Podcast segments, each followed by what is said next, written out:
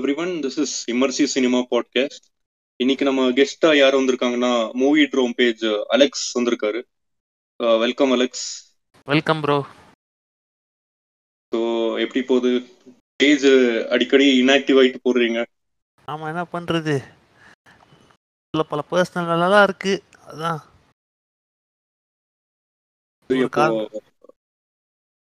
Like கடைசியாக என்ன movies பார்த்தீங்க? அப்போ அது டைரக்டாக போயிடலாம். கடைசியா ப்ரோ, கடைசியாக வந்து மூவிஸ் ரெண்டு படம் பார்த்தேன். Thillana Mohanambal, all the president's men, alien, அப்புறம் வந்து கிளமாகிங் போர்ட். நாலு படம் தான் கடைசியாக பார்த்தது. அப்புறம் சீரீஸில் பாய்ஸு, அப்புறம் வந்து பாய்ஸ் தான் பார்த்தோம். பாய்ஸு அதான் அது பாய்ஸ் இப்போ லைக் வேறு லெவலில் போயிட்டு இருக்குல்ல. இருக்கு இல்லை unbelievable twist and also some என்ன பாங்கர் மூமெண்ட்ஸ் எல்லாம் நிறைய இருக்குது அதில். அது இப்போ காமிக்ஸ் வந்து நல்லா அடாப்ட் பண்ணியிருக்காங்கன்னு தான் சொல்லுவாங்க. வந்து இந்த வாட்ச்மேன் வந்து எப்படி இந்த ஜாக் ஸ்னைடர் மூவி எடுத்தாரோ அதே மாதிரி அந்த ஒரு டார்க் சைடு காமிக்கிறது தான் இந்த ரெண்டு ஒரு பாயிண்ட். ப்ளஸ் அந்த சட்டையர் சட்டையர் அந்த ஆல்சோ என்னன்னா ஹீரோ வந்து ஒரு டிஃப்ரெண்ட் ஜானரில் காமிச்சிட்டு பண்ணுங்க. More then showing them as a saviour message messiah type of characterisation they shown the dark side of the அதான் other side of the character. ஒரு it is more baler to the watch we are what we are regularly வாட்சிங். அதான் அதான் இப்போ இந்த power corrupts evil அப்படி அந்த ஒரு கான்செப்ட் இருக்குல்ல, பவர் கரப்ட்ஸ் எவ்ரிவன். அந்த அதான் இப்போ வந்து பவர் யார்கிட்ட இருந்தாலும் அவங்க வந்து ஒரு மாதிரி கெட்டவங்களாயிடுவாங்க. அதை வந்து அதை தான் வந்து காமிச்சிட்டு இருக்காங்க. இப்போ வந்து அந்த மேலே பவரில் இருக்கிறவங்கள வந்து டிஸ்ட்ராய் பண்ணணும்னா நம்மளும் அந்த மாதிரி கெட்டவங்களாகணும். அந்த ஒரு ஃபிலாசபி தான் இது அப்படின்னு தான் நான் பார்த்துட்டு இருக்கேன். அதான் இன்னொன்று டார்க் ஹியூமர் ரொம்ப இதுவாக இருக்கு. எனக்கு கேட்டால் கருணையெல்லாம் வச்சிருக்கானுங்க. என்னோட சில ஃப்ரெண்ட்ஸ் சாப்பிடும் போதெல்லாம் பார்த்து வாந்தி எடுத்துட்டாங்கன்னு சொல்றாங்க. வீட்டுல குடும்பத்தோட பார்த்தா செருப்பு கட்டிட்டு போனாங்க. ஹீரோ காசம்லாம் நான் பயந்து பயந்து பார்த்தேன். நைட்டு கஷ்டம் தான்.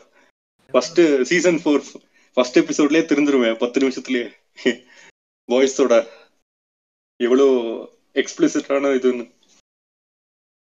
காமிக்ஸு சில அது பார்த்தேன் நான். அதில் வந்து வேற மாதிரி காமிச்சிருப்பானுங்க. இது வந்து கொஞ்சம் அடாப்ட் பண்ணியிருக்காங்க நல்லா.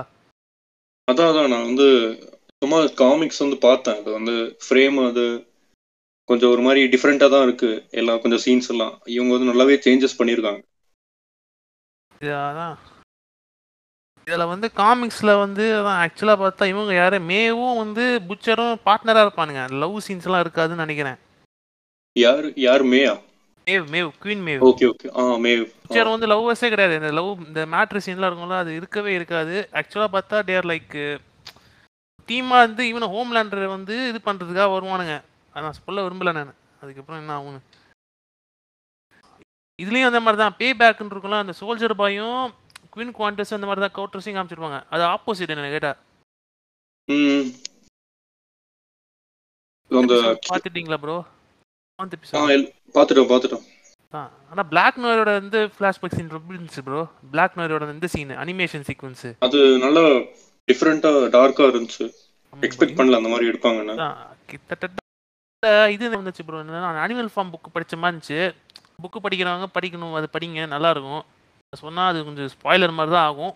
படிங்க. அதான் கிட்டத்தட்ட அனிமல் ஃபார்ம். அப்புறம் இந்த இருக்குல்ல அந்த ஆலவந்தன் படம் பார்த்திருப்பீங்கல்ல அந்த மாதிரி இருந்துச்சு. ஆமா, அந்த ரியல் லைஃப்ல அந்த அனிமேஷன் வச்சிருக்கு. அந்த பிளெண்ட் பண்றது அது கொஞ்சம் கஷ்டம் தான். அந்த மாதிரி பண்றது அனிமேஷன் சீக்வென்ஸ் தான் நல்லா எடுத்துருக்காங்க பிளாக் நட் ஃபிளாஷ்பேக்லாம். சோ அந்த கில்லர் வாக்கிங் மாக்கிங் பேர்ட் படிச்சீங்களா இல்ல பாத்தீங்களா மூவி? ரெண்டுமே பண்ணேன். படிச்சிட்டு படம் பார்த்தேன். எப்படி எடுத்துறாங்க அடாப்டேஷன் எப்படி என்ன டிஃபரன்ஸ் அடாப்ட் பண்ணிருக்கானுங்க. அதுல என்ன டிஃபரன்ஸ்னா அதில் வந்து ஒரு டீச்சர் சீனை தூக்கி இருப்பானுங்க. கேரலன் ஃபிஷர் வந்து கேரலன் ஃபிஷருக்கும் அந்த கன்னிங் நம்ம அந்த பையன் இருக்கான்ல அவன் பையன் அவனுக்கும் ஒரு சீனை தூக்கி இருப்பானுங்க. சில மூணு சில பல சீன்ஸ் தூக்கி இருப்பானுங்க. அந்த ஆன்டி கான்வர்சேஷன்லாம் மற்றபடி ஃபுல்லாக கான்சென்ட்ரேட் பண்ணது தான் அந்த கோர்ட் ரூம் சீனு. வந்து ஃப்ளாஷ்பேக் அந்த அதாவது அந்த பசங்க வந்து அந்த இவன் பக்கத்து வீட்டில் பூர் ரேட்லின்னு ஒருத்தங்களோட வீட்லேயும் ஒரு டூ ஹவர்ஸ் தான்.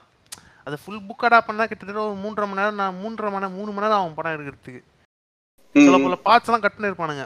அவனுக்கு மெயினாக கான்சென்ட்ரேட் பண்ணது அந்த ஒரு ஜி- இது வி- எப்படி சொல்றது, அது ஏதோ சொல்லுவானுங்க, ஒரு விக்டிமை காப்பாத்துற மாதிரி தான் காமிச்சிருப்பானுங்க, ஒரு விக்டிமை காப்பாத்துற மாதிரி. இன்னொன்று அந்த ஃபிளாஷ்பேக் சீன்ல அந்த குழந்தைங்க வந்து யார் இந்த பூர் பூர்ல ரே- ரேட்லின்னு ஒருத்தவங்க யாருன்னு பாக்குற மாதிரி தான். ஓகே, இது வந்து ஆக்சுவலி டூ கில்ல வாக்கிங் கூட வந்து நம்ம அமெரிக்காவில் வந்து ஸ்கூல்ல வந்து எல்லாருமே படிக்கிற ஒரு நான் டீட்டெயில் புக் மாதிரி தான். நம்ம ஊர்ல எப்படி இந்த அந்த என்னது ஸ்- டாம் சோயர் அதெல்லாம் படிப்போம்ல, அங்க அங்க அப்படிதான் இந்த புக்கு. இன்னொன்று அது ஸோ வந்து இது ஒரு பிரிட்டிஷ் லைப்ரரியில் வந்து இது வந்து பைபிளை விட முக்கியமான புக்குன்னு நான் எல்லாமே படிக்கிறோம். யங் டீன்ஸ் சின் சில்ட்ரன் படிக்க வேண்டிய புக்கு அது சொல்லியிருக்காங்க. அதான் ம், அதுல வந்து லைக் நல்ல ஒரு லைக் நல்ல ஒரு லெசன் இருக்கு இந்த கிட்ஸுக்கு படிக்கும்போது. ஐ மீன் லைக் கிட்ஸுக்கு மட்டும் சொல்ல, அடல்ட்ஸும் படிக்கலாம். அந்த கோர்ட் அடல்ட்ஸும் ரூம் அதெல்லாம் நல்லா எடுத்திருப்பாங்க. ரொம்ப இதுவாக எடுத்துருப்போம் நம்ம புக்கு படிக்கும்போது. ஆனால் லைட்டாக கொஞ்சம், ஆனால் உண்மையாக சொல்ல போனால் ஒரு நூ நூற்றி ஐம்பது இரநூறு பேஜ் வரைக்கும் ஸ்லோவாக போகும். அஹ் இரநூறு ம், பேஜில் நூறாவது பேஜ் வரும் டக்குன்னு அது புரியும். அந்த கோச்சிங் கொஞ்சம் இதுவாக இருக்கும், ஏன்னா சிலதான் புரிஞ்சுக்க முடியாது. அதாவது அந்த அமெரிக்காவோட நான் அந்த ஊர் வட்டாரத்தில், ஐ மீன் அவங்க ஊரில் கல்ச்சர் புரிஞ்சுக்கிட்டா சீக்கிரம் முடிச்சிடலாம் அந்த புக்கு ஓரளவுக்கு. ஆனால் இந்த தெரிஞ்சுக்கலாம் அந்த ஊர் கல்ச்சரை பற்றி. ஆக்டிகஸ் ஃபின்ஸ் தானே lawyer main Atticus hero. Atticus Atticus Finch ஆ ஆக்சுவலாக அது ரியல் லைஃப் கதை தானா. அந்த ஸ்கவுட்னு ஒரு பொண்ணு தான் வந்து இவங்க ஆர்பட்லி, அதில் ஃப்ரெண்ட் ஒருத்தன் டில்லுன்னு ஒருத்தன் வருவான் சம்மரில் அடிக்கடி. அது யாருன்னா வந்து ட்ரூமன் கப்போட், ஓகே. அவரும் ஆத்தர் ட்ரூமன் கப்போட். எல்லாம் ரெண்டு பேருமே ஃப்ரெண்ட்ஸு, ட்ரூமன் கப்போட்டும் ஹார்பட்லியும் ஃப்ரெண்ட்ஸ். அந்த மாதிரி ஆல்மோஸ்ட் ரியல் லைஃப் தான் எனக்கு கேட்டால் இன்ஸ்பயர் பண்ணி. அவங்க அப்பாவும் லாயர் மாதிரி தான். நான் விக்கிபீடியாவில் பார்த்தேன் புக் படிச்சுட்டு. ஓகே, இது ஆக்சுவலி இந்த டூ கில்ல மோக்கிங் பேர்டு, இந்த டாம் சோயரு, அப்புறம் இந்த ட்ரெஷர் ஐலண்ட், இதெல்லாம் ஒரு மாதிரி அதே அதே லெவல் இருக்கிற கிளாசிக்ஸ் தானே. டாம் சையர் ஸ்கூலில் வந்திருக்கு, எனக்கு மறந்துருச்சு உண்மையாக சொல்ல போனால். ஆனால் வந்திருக்கு எனக்கு டாம் சையர் புக்கு நான் டீட்டெயிலில் இங்கிலீஷில் ம் ம் சிலதான் மறந்துச்சு அது என்னன்னு தெரில. ஆனால் அந்த ஹா மார்க்கிங் போர்டு வந்தது கிடையாது, இது படிச்சிருக்க அப்புறம் தான் தெரியும். இன்னும் புக்ஸ் படிக்கணும். ஸோ இந்த ஏலியன் ப படம் எப்படி இருந்துச்சு அது பார்த்தீங்கன்னு சொன்னீங்களா? மிரட்டலாக இருந்துச்சு, ரீவாச் பண்ணேன் ஆக்சுவலாக. பார்த்தா மிரட்டலாக எடுத்துருக்காங்க அந்த காலத்துல. இப்படி எடுத்துருக்கானுங்க ஒரு இந்த மாதிரி கா கிளாஸ் ஆஃப் பிக் த்ரில்லர்னுவானுங்களே, ம், வாரத்தில் சயின்ஸ் ஃபிக்ஷனில். அதுதான் நான் செவன்ட்டீஸ்லாம் வேறு லெவல் எடுத்திருப்பானுங்க. செவன்ட்டி த்ரீ அதான் ஏலியன்ஸ் டூ பார்க்கலையா? அது பார்த்ததுக்கு அப்புறம் பார்க்கணும் ப்ரோ. ஆனால் ஏலியன்ஸ் ஏலியன் ஃபர்ஸ்ட் டைம் பார்க்கும்போது ஒன்றும் பு புரியல பெருசாக. செகண்ட் டைம் பார்க்கும்போது தான் பிடிக்க ஆரம்பிச்சிது. என்னமா எடுத்துருக்கானுங்க அந்த காலத்துலேயே இந்த ஏலியன், எப்படி ஒரு த்ரில்லர் மாதிரி எடுத்துருக்கானுங்க, சர்வைவல் த்ரில்லர். அதான் நான் ஆக்சுவலி இந்த ஏலியன் கேம் ஆனதுக்கு அப்புறம் தான் அந்த மூவிக்குள்ள போனது. எனக்கு அந்த கேம் ரொம்ப பயங்கரமா இருந்துச்சு. ஒரு ஒரு ஒன் ஹவருக்கு மேல ஆட முடியாது, அவ்வளோ திகிலா இருக்கும்.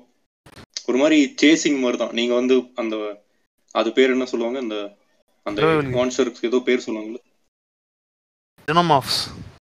ஆ, அந்த ஜீனோமார்ஃப். அது வந்து உங்களை வந்து துரத்தும். உங்ககிட்ட வெப்பன் எதுவுமே இருக்காது, நீங்க போய் ஓடி ஒளிஞ்சுக்கணும். அதுதான் வந்து அந்த கேம் ஃபுல்லாவே ஒரு எயிட் ஹவர்ஸ்க்கு டென் ஹவர்ஸ் இருக்கும். நீங்க அது ஒன் ஹவருக்கு மேல ஆட முடியாது, ஹார்ட் அட்டாக் வந்துடும்.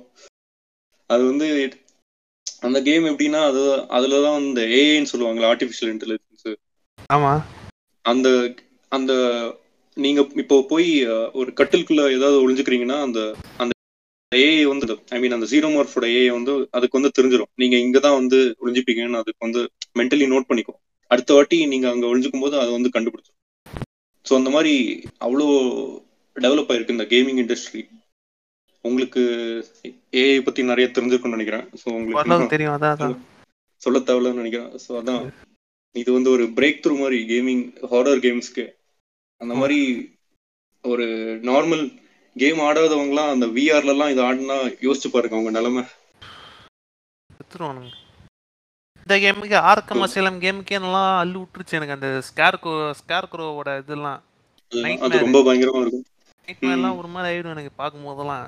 அது எப்போ எப்போ எட்டி பார்ப்பான், எப்போ பார்ப்பான் எப்பா. உங்களுக்கு எந்த பார்ட் ரொம்ப பிடிச்சிச்சு ஆர்க்கம்ல? நான் ஆர்க்கம்ல வந்து இதுதான் ரொம்ப பிடிச்சது. ஆர்க்கம் சிட்டியில் ஆறரை வயசு பார்த்தா ஆர்க்கம் சி- இது ஆர்க்கம் அசைலம் ம், ஆர்ஜின்ஸ் தான் ப்ரோ. இன்னும் முடிக்கல ஆர்ஜின்ஸ், ஏன்னா சிஸ்டமில் ஸ்லோவாக ஆகுதுன்னு சொல்லிட்டு பாதி அன்இன்ஸ்டால் பண்ணிட்டேன் நான். ஸ்லீப்பிங் டாக் ம், முடிச்சுட்டு இருக்கும்போது காம்பே ஆமா. காம்பேட் சீக்வன்ஸில் ரொம்ப நீங்கள் சொன்ன மாதிரி ரொம்ப கஷ்டமாக இருந்துச்சு ப்ரோ மிஷின் முடிக்கிறது ஆர்க்கம் ஆர்ஜின்ஸில்.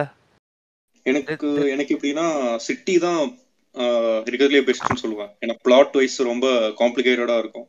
நான் என்ன ட்விஸ்ட் எல்லாம் ரொம்ப வரும். என்ன ஸ்டோரின்னு உங்களுக்கு ப்ரெடிக்ட் பண்ண முடியாது கடைசி வரைக்கும். அந்த நிறைய கேரக்டர்ஸ் வரும் வில்லன்ஸா. கிராஃபிக்கல் வைஸ் பார்த்தீங்கன்னா நைட்டு நைட் இல்லைன்னா சிஸ்டம் தாங்காது. நைட்டு அதான் கிராஃபிக்ஸ் வைஸ் நைட்டு தான் பெஸ்ட்டு. ஆனால் எனக்கு கேமிங் வைஸ் அது கொஞ்சம் மாதிரி லெட் டவுனாக இருந்துச்சு. ஆனால் பரவாயில்ல, அது நல்ல ஒரு கன்க்ளூஷன் சொல்லலாம். அப்புறம் வேற இந்த ஒரிஜின்ஸ் தான் வந்து கொஞ்சம் அண்டர் ரேட்டட்னு சொல்லுவோம். ஏன்னா அது வந்து வேற கம்பெனி தான் பண்ணுது. ஆனால் அதுக்கு வந்து நிறைய ஹேட் வந்துச்சு. அது வந்து ஒரு மாதிரி சரியில்லை அப்படி இப்படின்னு. ஆனால் அது வந்து ஒரு மாதிரி கொஞ்சம் டிஃப்ரெண்ட்டாக இருக்கும். ஆனால் நல்லா இருக்கும். அது ப்ரீக்வல் ஆக்சுவலி. அசைலுக்கு முன்னாடி நடக்கிறது. ப்ரீக்வல் தான். இவன் Black Mask கான்சென்ட் பண்ணி எடுத்துறான். Black Mask ஓட இது. ஆ ஆ. அதுல வந்து கமிஷனர் கோர்டன் வந்து இன்னும் லெஃப்டினன்ட்டா தான் இருப்பான். சோ ஆல்மோஸ்ட் பேட்மேன் பிகின்ஸ் மாதிரின்னு சொல்லலாம் அந்த ஒரு இதுக்கு. சோ அதுல அந்த ஒரிஜின்ஸ்ல தான் கொஞ்சம் பாஸ் பேட்டில்ஸ்லாம் ரொம்ப கஷ்டமா இருக்கும். இதுக்கு டெத் ஸ்ட்ரோக் கூடாது. டெத் ஸ்ட்ரோக் கூடாது. டெத் ஸ்ட்ரோக் இன்னொருத்தர் பாம்பர். அதான் யார் அது? ஃபயர்ஃப்ளையா இல்ல பேன் ஒருத்தர் பான பீன் பீன் பீன் ஆ பீன். ஆனா சத்தியமா ஒரிஜின்ஸ் தான் ஓவரால் பெஸ்ட்னு சொல்லுவேன் எப்படி பார்த்தாலும். ஸ்டார்டிங்லயே அந்த ப்ரூஸ் வெயின் வந்து ஜெயில்ல இருப்பான். நல்லா போகும்.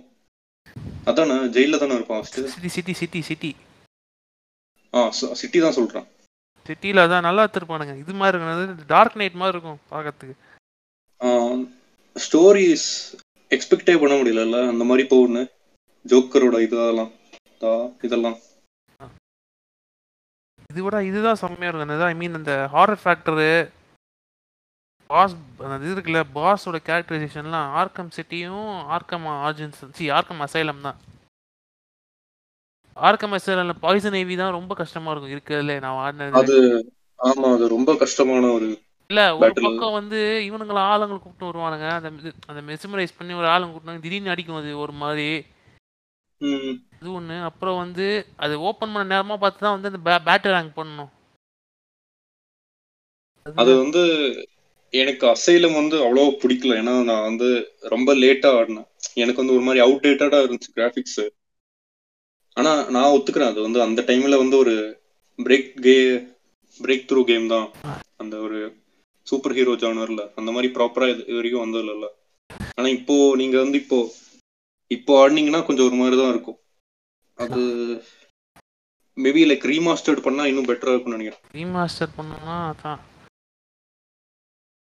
நெக்ஸ்ட் தான். இப்போ இவனுக்கு பண்ணாலும் காத்தம் நைட்ஸ் கிராஃபிக்ஸ் நல்லா இல்லை. அது வந்து செல்வா ஆயிடுச்சுல. செல்வா ஆயிடுச்சு இல்லையா? ஆகல. ஓகே. சா போஷியா என்னன்னு தெரியல. அது என்ன கதைன்னு அது இவனுக்கு. ஓகே நம்ம பேக் டு ஏலியன் போலாம். அது வந்து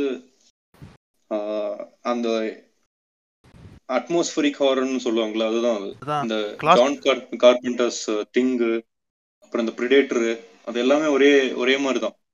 கிளாஸ்ட்ரோபோபிக் ஆர் ஷைனிங் போறோம். ஜம்ப்ஸ் ஜம்ப் ஸ்கேரை விட உங்களுக்கு அந்த அந்த என்ன அது எப்படி இருக்கும் அதே உங்களுக்கு தெரியாது. அதனால the fear of the unknown. அது விட என்ன தெரியுமா இது விட மோசம்னா வந்து ப்ரெடிக்ட் பண்ண முடியாது என்ன நடக்கும் ஏ எது எது நடக்கும். அதான் ஸோ ப்ரெடேட்டர் கூட அந்த மாதிரி தான் இருக்கும். அது கடைசியில தான் அதை வந்து கிளியராகவே காமிப்பாங்க. அதே மாதிரி இந்த ஜீனோமார்ஃப் கூட கடைசியில தான் வரும். ஐ மீன் கிளியராக ஃபேஸ் காமிக்கிறது. சரிதான். படம் மாதிரி தான் பிரெடிட்டர்னு ஒன்று எடுத்துருப்பானுங்க. அதை பார்த்துருப்பேன் சின்ன வயசுல. அர்னால்டு அதை பார்த்து நம்ம ஊரில் அந்த படத்தை பார்த்து பல பல படங்கள்லாம் இதை பார்த்து காப்பிச்சிருக்கானு. ஆமாம் அந்த கேப்டன் விஜயகாந்தோட ஒரு பழைய படம் இருக்குல்ல கேப்டன் பிரபாகரன். அது கிடையாது அதோ ஒரு படம் அசுரன்னு ஒரு படத்திருக்கானுங்க இதை பார்த்து. அதுல தான் இந்த சக்கு சக்கு சாங் வரும். அதேதான் அதேதான் அதேதான்.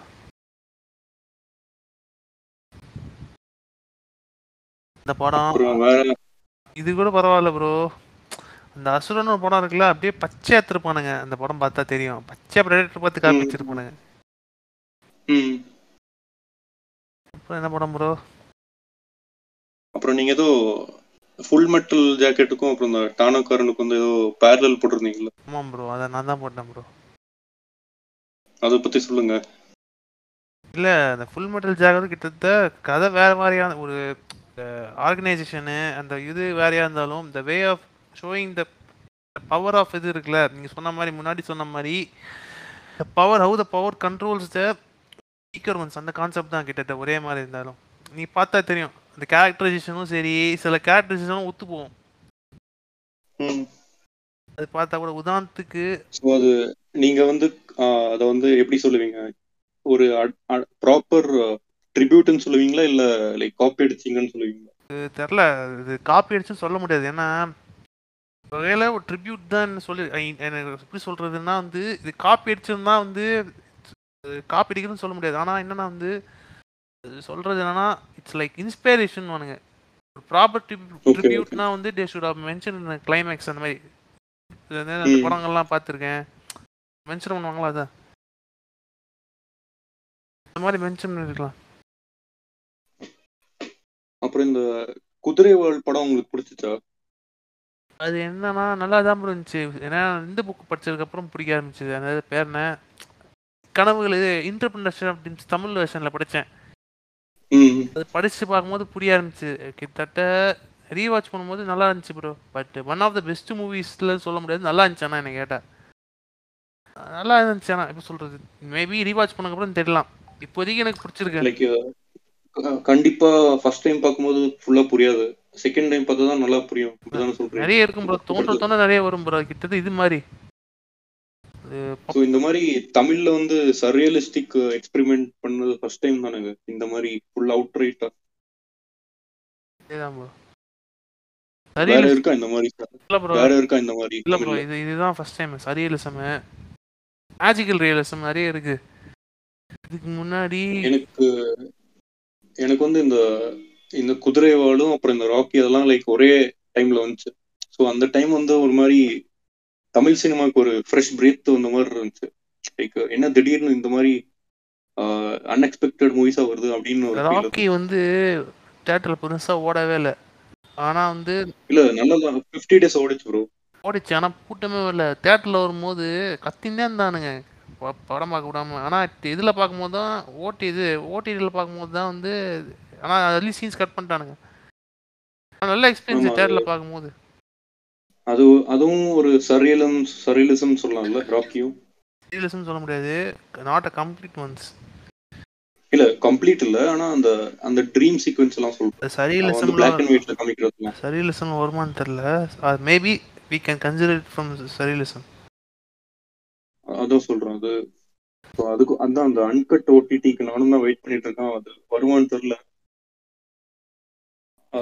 ஆனாலும் அந்த அன்கட் வெர்ஷன்லயே நல்லா தான் இருந்துச்சு பாக்குறதுக்கு. ஒரு தேவையில்லாம சென்சார் பண்ணிட்டு கூட டைலாக்ஸ் எல்லாம் ஏ சர்பிட் கொடுத்துட்டு, அதான் காண்டு. சாயின காகிதம் அப்படிதான் பண்ணானுங்க, சாணி காகிதம். அது வந்து நிறைய ரொம்ப சென்சார் பண்ணாங்க, அந்த பிளட் சீன்ஸ் எல்லாம் வந்து ஃபுல்லா சென்சார் பண்ணி ஓடிடில கொடுத்துக்கு. எதுக்கு எனக்கு என்னன்னா, இவனுக்கு வந்து தியேட்டர் ரிலீஸ் தான் பிளான் போட்டானுங்க. ம் இதா ப்ரோ, அது அன்ஃபர்ச்சுனேட்லி ப்ரொடியூசருக்கு காசு பத்தல என்னமோ, தியேட்டர் ரிலீஸ் பண்ண ஓடிடி அது அது ஓகே.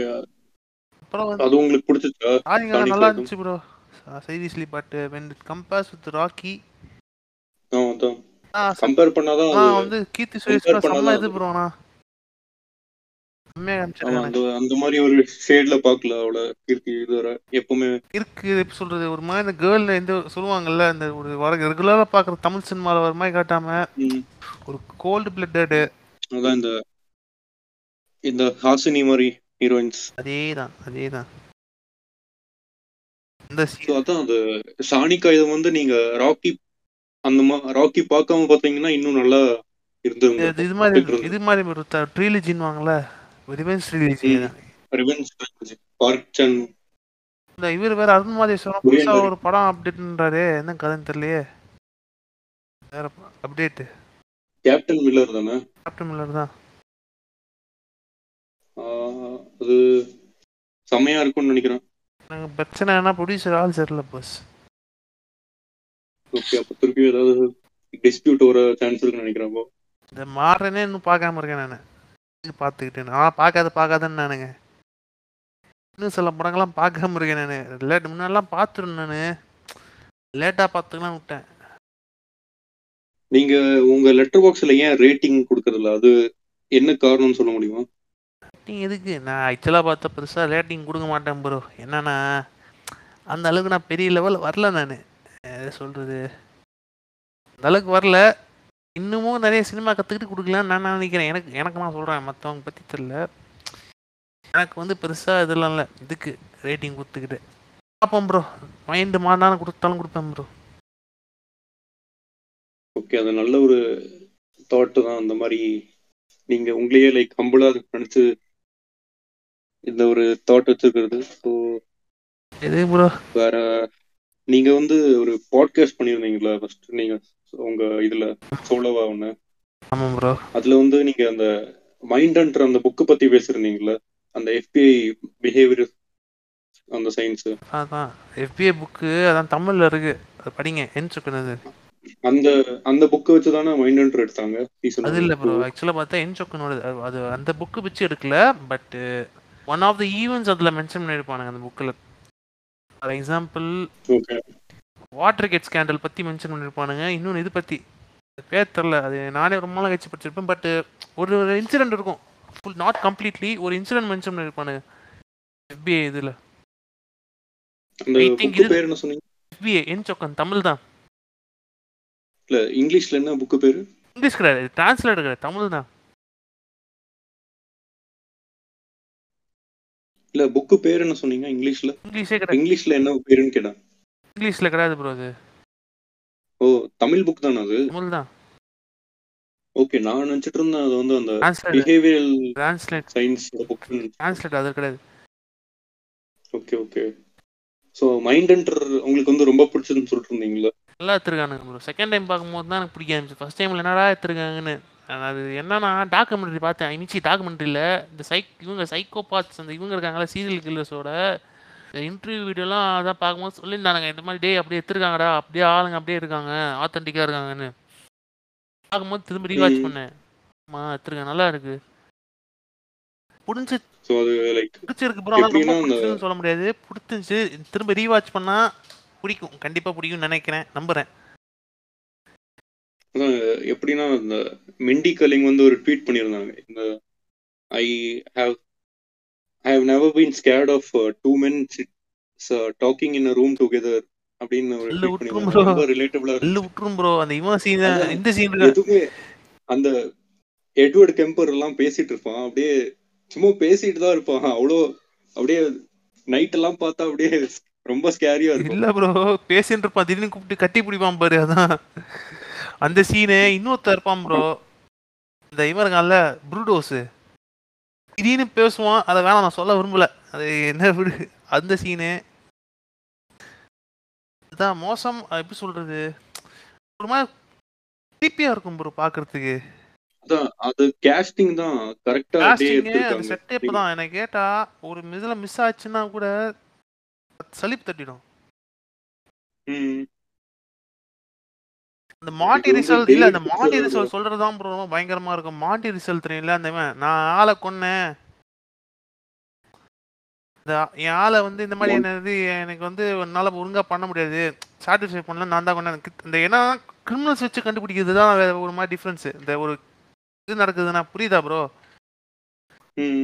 ஒவ்வொரு சைக்கோ கொலைகாரனும் அதான் என்னன்னா அதான் அது நம்ம இது வரைக்கும் இந்த மாதிரி அவங்களோட அவங்களோட அவங்க என்ன திங்க் பண்றாங்கன்னு நம்ம எதுக்கும் தெரியாது இல்லை, எப்பவுமே ஒரு மாதிரி பஞ்ச் டைலாக் மாதிரி தான் இருக்கும். ஆனால் இதுல வந்து ட்ரூவா தெரியுது அவங்க அவங்களோட தாட் ப்ராசஸ் எப்படின்னு கரெக்டா தெரியுது, அந்த கிரிமினாலஜின்னு சொல்றது. இப்போ எட்வர்ட் கெம்பர்லாம் அப்படியே உட்காந்துட்டு இருப்பான், அப்படியே வந்து கூலா பேசுவான், இந்த மாதிரி நான் பண்ண இதை கொலை பண்ண அப்படின்னு கூலா பேசுவான். அவனுக்கு லைக் ஒரு ரிக்ரெட் கூட இல்லை, அவன் வந்து அவ்வளோ கோல்டா இருக்கான். அவனோட அந்த அந்த ஒரு கில்ட்டுன்னு ஒரு ஃபீலிங்கே இருக்காது. அதுதான் வந்து ஹண்ட்ரட் பர்சன்ட் சைக்கோபாத்னு சொல்றது. அதான் ப்ரோ. இன்னொன்று இந்த கேரக்டர் இருக்குல்ல, எட்கம்பர் எட்கம்பர் கேரக்டரும் இது இருக்குல்ல, அந்த கிச்சான்னு இருப்பாங்களா விலங்கு படத்துல, அந்த மாதிரி தான் லைட்டா. அதான் அது விலங்கும் கொஞ்சம் லைக் உங்க லெட்டர் பாக்ஸ் ரிவ்யூல கூட போட்டிருந்தீங்களா இது வந்து மைண்ட் ஹண்டர்ஸ் கோலிவுட் வெர்ஷன் ஏதோ? ஆமா ஆமா ஸோ இது லைக் சும்மா கேட் அண்ட் மவுஸ் மாதிரி நிறைய ஷோஸ் இருக்கு, ஐ மீன் மூவிஸ் எல்லாம் இருக்கு ஆல்ரெடி, சீரியல் கில்லர் கண்டுபிடிக்கிறது அந்த மாதிரி. ஆனா இந்த மாதிரி ஒரு இது வந்து இப்போதான் ஃபர்ஸ்ட் டைமா எடுத்திருக்காங்க. ஃபுல்லாவே பியூராவே ஒரு இன்டர்வியூ மாதிரி அவங்களோட பிஹேவியரை ஸ்டடி பண்ணி அப்புறம் அதை வச்சு ப்ரொஃபைலிங் பண்ணி, லைக் இப்போ ஒரு ஒரு கிரைம் நடக்குதுன்னா அதை வந்து அந்த எம்ஓ வச்சே கண்டுபிடிச்சிடலாம் இந்த கிரைம் கிரிமினல் வந்து எந்த மாதிரி ஒரு டைப் பண்ணு. ஸோ சீசன் டூல அதை வச்சு சால்வ் பண்ணுவாங்க. அது ஒண்ணு, அதை வச்சு ப்ரொஃபைல் பண்ணி அது ஒண்ணு. இன்னொரு கிரிமினல்ஸ் வச்சு கண்டுபிடிக்கிறது கிட்டத்தட்ட சைலன்ஸ் ஆஃப் லாம்ப்ல வரதுல வர மாதிரி அந்த ஹாரி பில் கிட்ட ஹெல்ப் கேட்பாங்கல்ல இவங்க.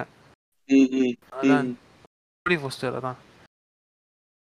ஸோ இப்போ நம்ம இந்த இந்த அளவுக்கு டீப்பா அவங்களோட அனலைஸ் பண்ணது இல்லைன்னு தான் சொல்லுவாங்க. இப்போ like understanding how their mind works is scary than all other horror movies. எனக்கு அந்த மாதிரி தான் இருக்கு. இன்சார் bro அதான் என்னன்னா அந்த சினிமாட்டோகிராஃபி தான் bro வந்தது இல்ல. என்னன்னா அந்த செட்டிங் இருக்குல, செட்டிங் லைட்னிங் எல்லாம் தான் வரக்கமா ஃபின்ச்சர் bro சீரிஸ்ல பார்க்கணும். இந்த தேர்ட் சீசன் வந்தா இந்த B T K கில்லர் வந்திருக்கலாம் bro. புரியுதா bro? B T K killer அது B T K வந்து கொஞ்சம் காமெடி தான் அந்த கேஸ். அது அவன் வந்து அவனே வந்து லைக் மாட்டிக்கிட்டான். தெரியல bro எனக்கு சார்லஸ் மேன்சன் பத்தி தெரியும். அப்புறம் அந்த இவன் கால சன் ஆஃப் அதான் son of devil son of Sam son of Sam அதான் கிரிப்பியா இருக்கு. அவன் B T K வந்து எப்படி மாட்டனானா அவன் ஏதோ ஒரு லெட்டர் கொடுத்திருந்தான் லைக் மிரட்டற மாதிரி ஏதோ போலீஸ்க்கு கேஸ் லைக் கொடுத்திருக்கான். அவன் ஃபிங்கர் பிரிண்டோ அட்ரஸோ சம்திங் இருந்துச்சு அதுல. அப்படியே மாட்டிக்கிட்டான் லைக் அவ்வளோ லூசுத்தனமா மாட்டிக்கிட்டான் அவன். B T K வந்து எப்படி எப்படி இருந்துச்சுன்னா லைக் அந்த டைம் அமெரிக்கால ரொம்ப ஸ்கேரியா இருக்கும். இப்போ வீட்டுக்கு போன உடனே ஃபர்ஸ்ட் ஃபோன் ஒயர்லாம் ஃபோன் ஒர்க் ஆகுதான்னு செக் பண்ணுவாங்க எனக்கு அவ்வளோ. ஏன்னா வந்து அவன் வந்து வீட்டுக்குள்ள புகுந்துட்டான்னா ஃபோனு ஃபோன் ஒயர் தான் ஃபர்ஸ்ட் கட் பண்ணுவானா. ஸோ ஃபோன் ஃபோன் ஒர்க் ஆச்சுன்னா ஓகே சேஃப் தான் வீடு. இப்போ நீங்கள் வந்து ஒரு ஃபேமிலி மேனுன்னு வச்சுக்கோங்களேன், வீட்டுக்கு போயிட்டு ஃபோன் ஒர்க் ஆகலன்னு பார்த்தீங்கன்னா இப்போ உங்களுக்கு எவ்வளோ திக்கில் இருக்குன்னு யோசிச்சு பாருங்க. அவன் வந்து லைக் ஒரு கப்புள்ஸ் வந்து லைக் ஒரு ஹஸ்பண்ட் வந்து ஃபுல்லா கட்டி போட்டிருந்தான் லைக் அவங்க மேல ஏதோ பிளேட் எல்லாம் வச்சு அதை வந்து பிளேட் உடஞ்சிச்சுன்னா அவனை வந்து அப்படியே குத்தி போடுற மாதிரி அவ்வளோ டார்ச்சர் பண்ணியிருக்கான் ஆளுங்க. ஃபுல் அமெரிக்காவே திகிலா வச்சிருந்தான் அந்த ஒரு டெக்கேடு ஆக்டிவா இருந்த பீரியட். இப்பதான் நம்மளுக்கு தெரியும் ப்ரோ அந்த கட்டி போடுறத ட்ரை பண்ணுவாங்கல்ல அந்த மாதிரி பார்த்து. அதான் B T Kனாலே பவுண்ட் டார்ச்சர் கில் தான் ஃபுல் ஃபார்ம். பைண்ட் டார்ச்சர் கில்லா அதான் அப்ப தெரிஞ்சு எனக்கு எனக்கு இப்போ டேவிட் ஃபின்ச்சர் ஆல்ரெடி ஜோடியாக்ல ஜோடியாக்ல பத்தி காமிச்சிட்டான். ஸோ செகண்ட் சீசன்ல அட்லாண்டா இது கில்லர் காமிச்சிட்டான். இப்போ தேர்ட் தேர்ட் நீங்க சொன்ன மாதிரி மேபி B T K எடுக்கலாம். B T K தான் அது அதெல்லாம் காமிச்சா ரொம்ப திக்கிலா இருக்கும். ஜோடியாக்கே அந்த செகண்ட் டைம் பார்க்கும் போதெல்லாம் எடுத்துருங்க ஏன்னா கேஸ் தரும்போது ஏன்னா அப்படியே அக்யூரேட்டா இருக்கும் ப்ரோ. கொலைகாரங்க யாருன்னு அதெல்லாம் ஜோடியாக்கெல்லாம் ரொம்ப அக்யூரேட்டா திருப்பானுங்க. அது டேவிட் ஃபின்ச்சரோட ஸ்டைலே அப்படிதான், அக்யூரசி டு டீடைல். சோஷியல் நெட்வொர்க்லாம் ரீவாட்ச் பண்ணும் போது எனக்கு அப்போ பார்க்கும்போதெல்லாம் ஒன்றும் புரியல எனக்கு. ஏன்னா இப்போ செகண்ட் இயரில் பார்த்துருமே நினைக்கிறேன் ஐடி எடுத்துட்டு பா புரியாமல் இருந்தது. அது திரும்ப ரீவாட்ச் பண்ணோம் புக்கு படிச்சுட்டு அந்த சக்கர்போர்க்கை பற்றி தெரிஞ்சுக்கிட்டு பார்க்கணும். ஏன்னா ஃபின்ச்சர்தெல்லாம் வந்து எப்படின்னா இவர மாதிரி இப்போ நம்ம ஊரில் யாருமே கிடையாது என்னை கேட்டால். அவர் வந்து ஹிச்காக் அப்புறம் இந்த த்ரில்லர் இது வந்து ஸ்டைலிஷாக காட்டுறதுவாங்களா அதான். ம் இது ஆக்சுவலி ஃபின்ச்சருக்கு அவரோட ஓன் ஸ்டைல் இருக்கும். அந்த கலர் கிரேடிங்கு அந்த டைம் பீரியட் அந்த அக்யூரசி அவர் தான் அந்த அளவுக்கு பண்ணுவாரு. என்னன்னா கரெக்டர்ஸ் தான் ப்ரோ. ஹலோ கரெக்டர்ஸ் தான் எப்பவுமே ஒரு மாதிரி ஆப்சஸ்டா இருப்பாங்க கரெக்டர்ஸ் எல்லாம். இன்னொரு சவுண்ட் ட்ராக் சூசிங் தான் ப்ரோ. மியூзик ம் அந்த மைண்ட் ஹண்டர்ஸோட மியூзикே வந்து ரொம்ப கிரீப்பியா இருக்கும். அந்த ஓப்பனிங் தீமும் அப்புறம் அந்த மற்ற தீம்ஸ் எல்லாமே ஒரு மாதிரி அந்த ஸ்கின் கிரால் பண்ண வைக்கும்னு சொல்லுவாங்கல்ல அந்த மாதிரி ஒரு இது. அந்த ராட்சசன்ல விப்ரான் போட்டிருப்பான் ஒரு தீம் அந்த மாதிரி தான் இருக்கும். ராட்சசன்லாம் கம்பேர் பண்ண முடியாது ப்ரோ. ஆனா ராட்சசன்லாம் நல்லா இருந்துச்சு ப்ரோ. இல்ல இல்ல அதான் ராட்சசன்ல ஒரே ஒரு அந்த ஒரு டெட் பாடி வரும்போது ஒரு மியூзик வரும்ல அது மட்டும் அதான் அதுவும் நல்லா இருக்கும் என்ன கேட்டா. ராட்சசனும் அது அந்த கொலகாரனை காட்டாம ஐ மீன் அந்த ஃபிளாஷ்பேக் இது காட்டாம ஜஸ்டிஃபிகேஷன் காட்டாம கொலை பண்ணாம அவனை உயிரோட பிடிச்சு அது இன்னும் கொண்டு போயிருக்கலாம். நம்ம நம்ம ஊர்ல என்ன பண்றாங்கன்னா சைக்கோக்கு வந்து ஒரு ஜஸ்டிஃபை பண்றாங்க ஒரு ஃபிளாஷ்பேக் கொடுத்து அதெல்லாம் தேவையே இல்ல. பண்ணாலும் பரவாயில்ல ப்ரோ. தமிழ் சினிமால எப்படின்னா சைக்கோக்கெல்லாம் பொண்ணுங்களை கொலை பண்ற மாதிரி தான் காமிக்கிறேன். ஏன் ஆம்பளைங்க தெரியல சைக்கோ கொலை தேடுறதுக்கு அது அவங்களுக்கு வந்து அவங்களுக்கு வந்து ஒரு ஜஸ்டிஃபை பண்ணதுல அந்த ஒரு காம்ப்ளெக்ஸ் இருக்கு அப்படி இப்படி இல்ல மைண்ட் அண்டர்லயும் ஜஸ்டிஃபிகேஷன் இருக்கும் bro. ஃப்ரூடியன் ஃப்ரூடியன் காம்ப்ளெக்ஸ் இருக்குன்னு காமிக்கிறதுக்கு தான் ஃப்ரூடியன் bro. மைண்ட் அண்டர்லயும் ஜஸ்டிஃபிகேஷன் இப்போ இல்லடா. இப்போ நான் என்ன சொல்றேன்னா சைக்கோக்கு வந்து சீரியல் கில்லர்ஸ்க்குலாம் ஜஸ்டிஃபிகேஷனே தேவையில்ல தான் சொல்லுவேன். அது கொரியன் படத்துல அப்படிதான் எடுப்பாங்க.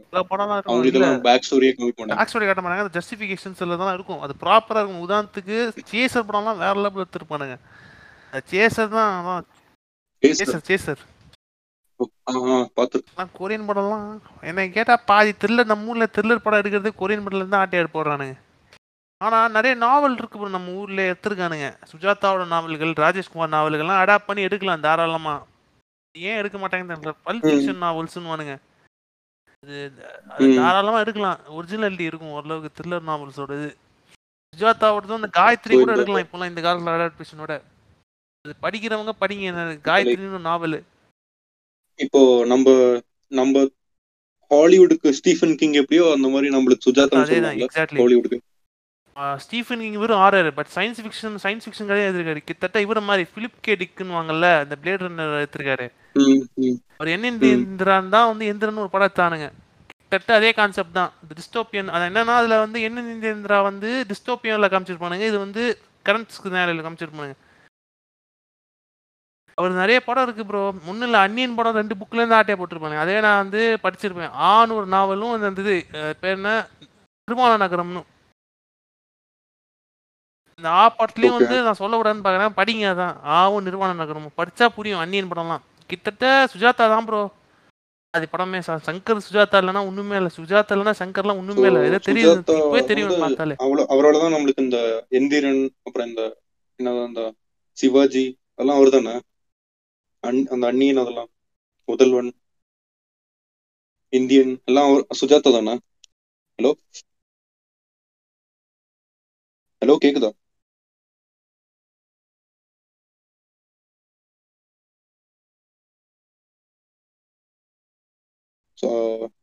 மியூட்ல இருக்கீங்கன்னு நினைக்கிறேன் ப்ரோ.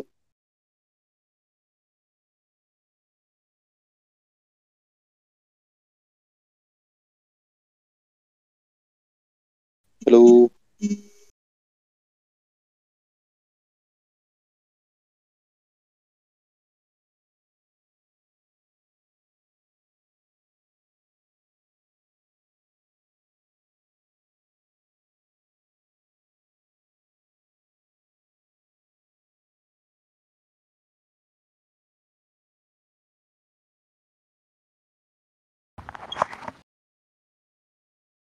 ஆம்ரோ சொல்லுங்க. அதோ சுஜாதா பத்தி சொல்றீங்க. சுஜாதா ஒரு நாவல் தான் கிட்டத்தட்ட. இந்த படம் வந்து அதான் நீங்க அவரு அவர் வந்து எந்தெல்லாம் படத்துக்கு வொர்க் பண்ணிருக்காங்க கூட சொல்லுங்க. சிவாஜி, அன்னியன், முதல்வன், இந்தியன் எல்லாம் அவர் தானே. இந்திரன், அன்னியனு நாலு படம் இருக்கு. ஃபர்ஸ்ட் வந்து படம் வந்து ஃபர்ஸ்ட் கொலாபரேட் பண்ண படம் தான் இதுதான். என்ன கேட்டா வாய்ஸ் முதல்வன் தான் ஃபர்ஸ்ட். முதல்வன் தான் ஃபர்ஸ்ட் கொலாபரேட் பண்ண படம் சங்கரோட. Okay okay.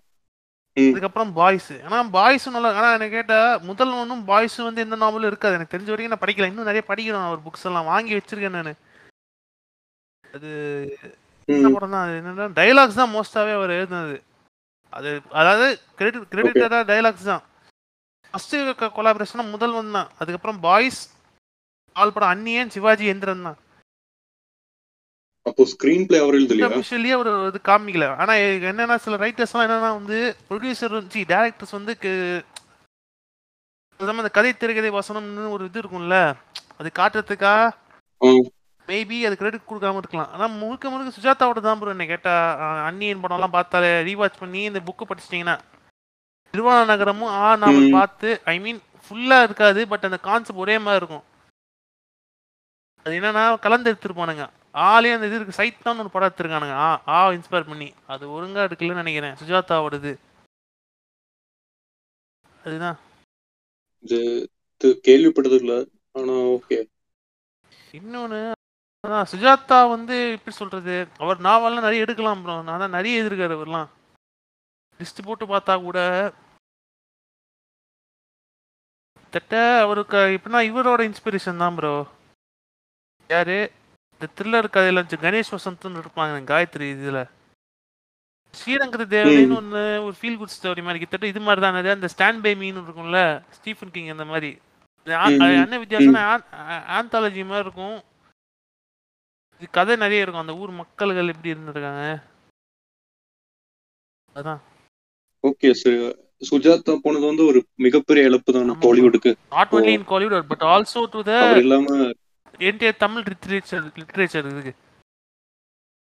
ம் சோ இந்த சரி ஓகே நம்ம பொன்னியின் செல்வன் வந்து இன்னும் ஒரு ஒன் மந்த்ல ரிலீஸ் ஆக போகுது, அதை பத்தி பேசலாம். செல்வனா நீங்க சொல்லும் போது தான் அப்புறம் ஞாபகம் வருது. உண்மையை சொல்ல போனா ஆனா அந்த அளவுக்கு ப்ரமோஷனே பண்ணல ப்ரோ. ஒரு பிக் ஸ்கேல்ல ஒரு படம் எடுக்கிறானுங்க, ஒரு one of the greatest Tamil literature ஒரு நாவலில் வந்து எடுக்கிறாங்க. அதுக்கு தேஷுடா எப்படி சொல்கிறது ஒரு மாதிரி தேஷுடா ப்ரொமோட்னும், அது பண்ணவே மாட்டுறானுங்க. ஒன்றும் இல்லை டான் படத்துக்கு இல்லை டான் படத்துக்கெல்லாம் பண்ணுறானுங்க. இப்போ வந்து ப்ரோ ஏதோ எயிட் எயிட் ஹண்ட்ரட் குரோர் பட்ஜெட்னு சொல்லிருக்காங்க ரெண்டு பாட்டும் சேர்த்து. எயிட் ஹண்ட்ரட் கிடையாது, ஃபைவ் ஃபிஃப்டி ஹையஸ்ட். ஆனால் ஃபைவ் ஃபிஃப்டி இருக்கும் கண்டிப்பாக, எயிட் ஹண்ட்ரட் சொல்ல முடியும். அப்போ எப்படியோ இது இப்போ கோலிவுட் ஹையஸ்ட் பட்ஜெட் இப்போ இதான எந்திரன் டூக்கு அப்புறம் ஐ மீன் எந்திரன் டூன்னு தாண்டி அதான் ப்ரோ. இல்லை ஆக்சுவலாக பார்த்தா நிறைய படம் வருது, இந்த ஆதி புருஷ் நிறைய படம்லாம் எடுத்துட்டு இருக்கானுங்க. Expensive film, one of the most expensive ஃபிலிம்னே சொல்லலாம் இந்தியாவிலே மோஸ்ட். ஓகே நீங்க பொன்னியின் செல்வன் புக்கு படிச்சிருக்கீங்களா? ப்ரோ அதான் நம்ம பேசணுமே ப்ரோ. ஓகே ஓகே நம்ம திரும்பியும் பேசலாம். அப்போ நம்ம லைக் இப்போ பாட்காஸ்ட் பண்றதுனால இப்போ திருப்பியும் லைக் உங்களுக்கு என்ன பிடிச்சிருக்கு அது நம்ம என்ன எக்ஸ்பெக்ட் பண்றோம் அதை சும்மா அப்படியே ப்ரீஃபா சொல்லுங்க ப்ரோ. ஸோ பொன்னியின் செல்வன் நான் ஆக்சுவலி படித்தது வந்து இங்கிலீஷ் டிரான்ஸ்லேஷன் தான், ஆனால் எனக்கு ரொம்ப நல்லா இருந்துச்சு அது பண்ண டிரான்ஸ்லேஷன். நல்லா இருக்கும் ப்ரோ. தமிழ் வந்து இங்கிலீஷ் படிக்க எனக்கு தமிழ் தமிழ் படிக்க தெரியும், ஆனால் வந்து ரொம்ப ஸ்லோவாக படிப்பேன். அதனால தான் வந்து சீக்கிரமாக நான் ஒரு லைக் எனக்கு அவ்வளோ டைம் இல்லைன்னு அப்படியே இங்கிலீஷில் சீக்கிரமாக படிச்சு முடிச்சேன். ஒரு டூ மந்த் டூ த்ரீ மந்த்ஸ்ல முடிச்சேன்னு நினைக்கிறேன். இந்த என்னோட கொஞ்சம் மலேசியா நண்பர்ஸ் வந்து அவங்க சொல்லுவாங்க இந்த மாதிரி எங்கள் வீட்டில் பொன்னியின் செல்வன் புக் இருக்கு தமிழில், அதில் வந்து அவங்க வீட்டில் இருக்கிறவங்க அவங்க அம்மா பாட்டியெல்லாம் வந்து எல்லா வருஷமும் எடுத்து படிப்பாங்கன்னு சொல்லுவாங்க. ஸோ அவ்வளோ ஒரு கல்ச்சுரல் ஃபெனாமினல் தான் அந்த புக்கு.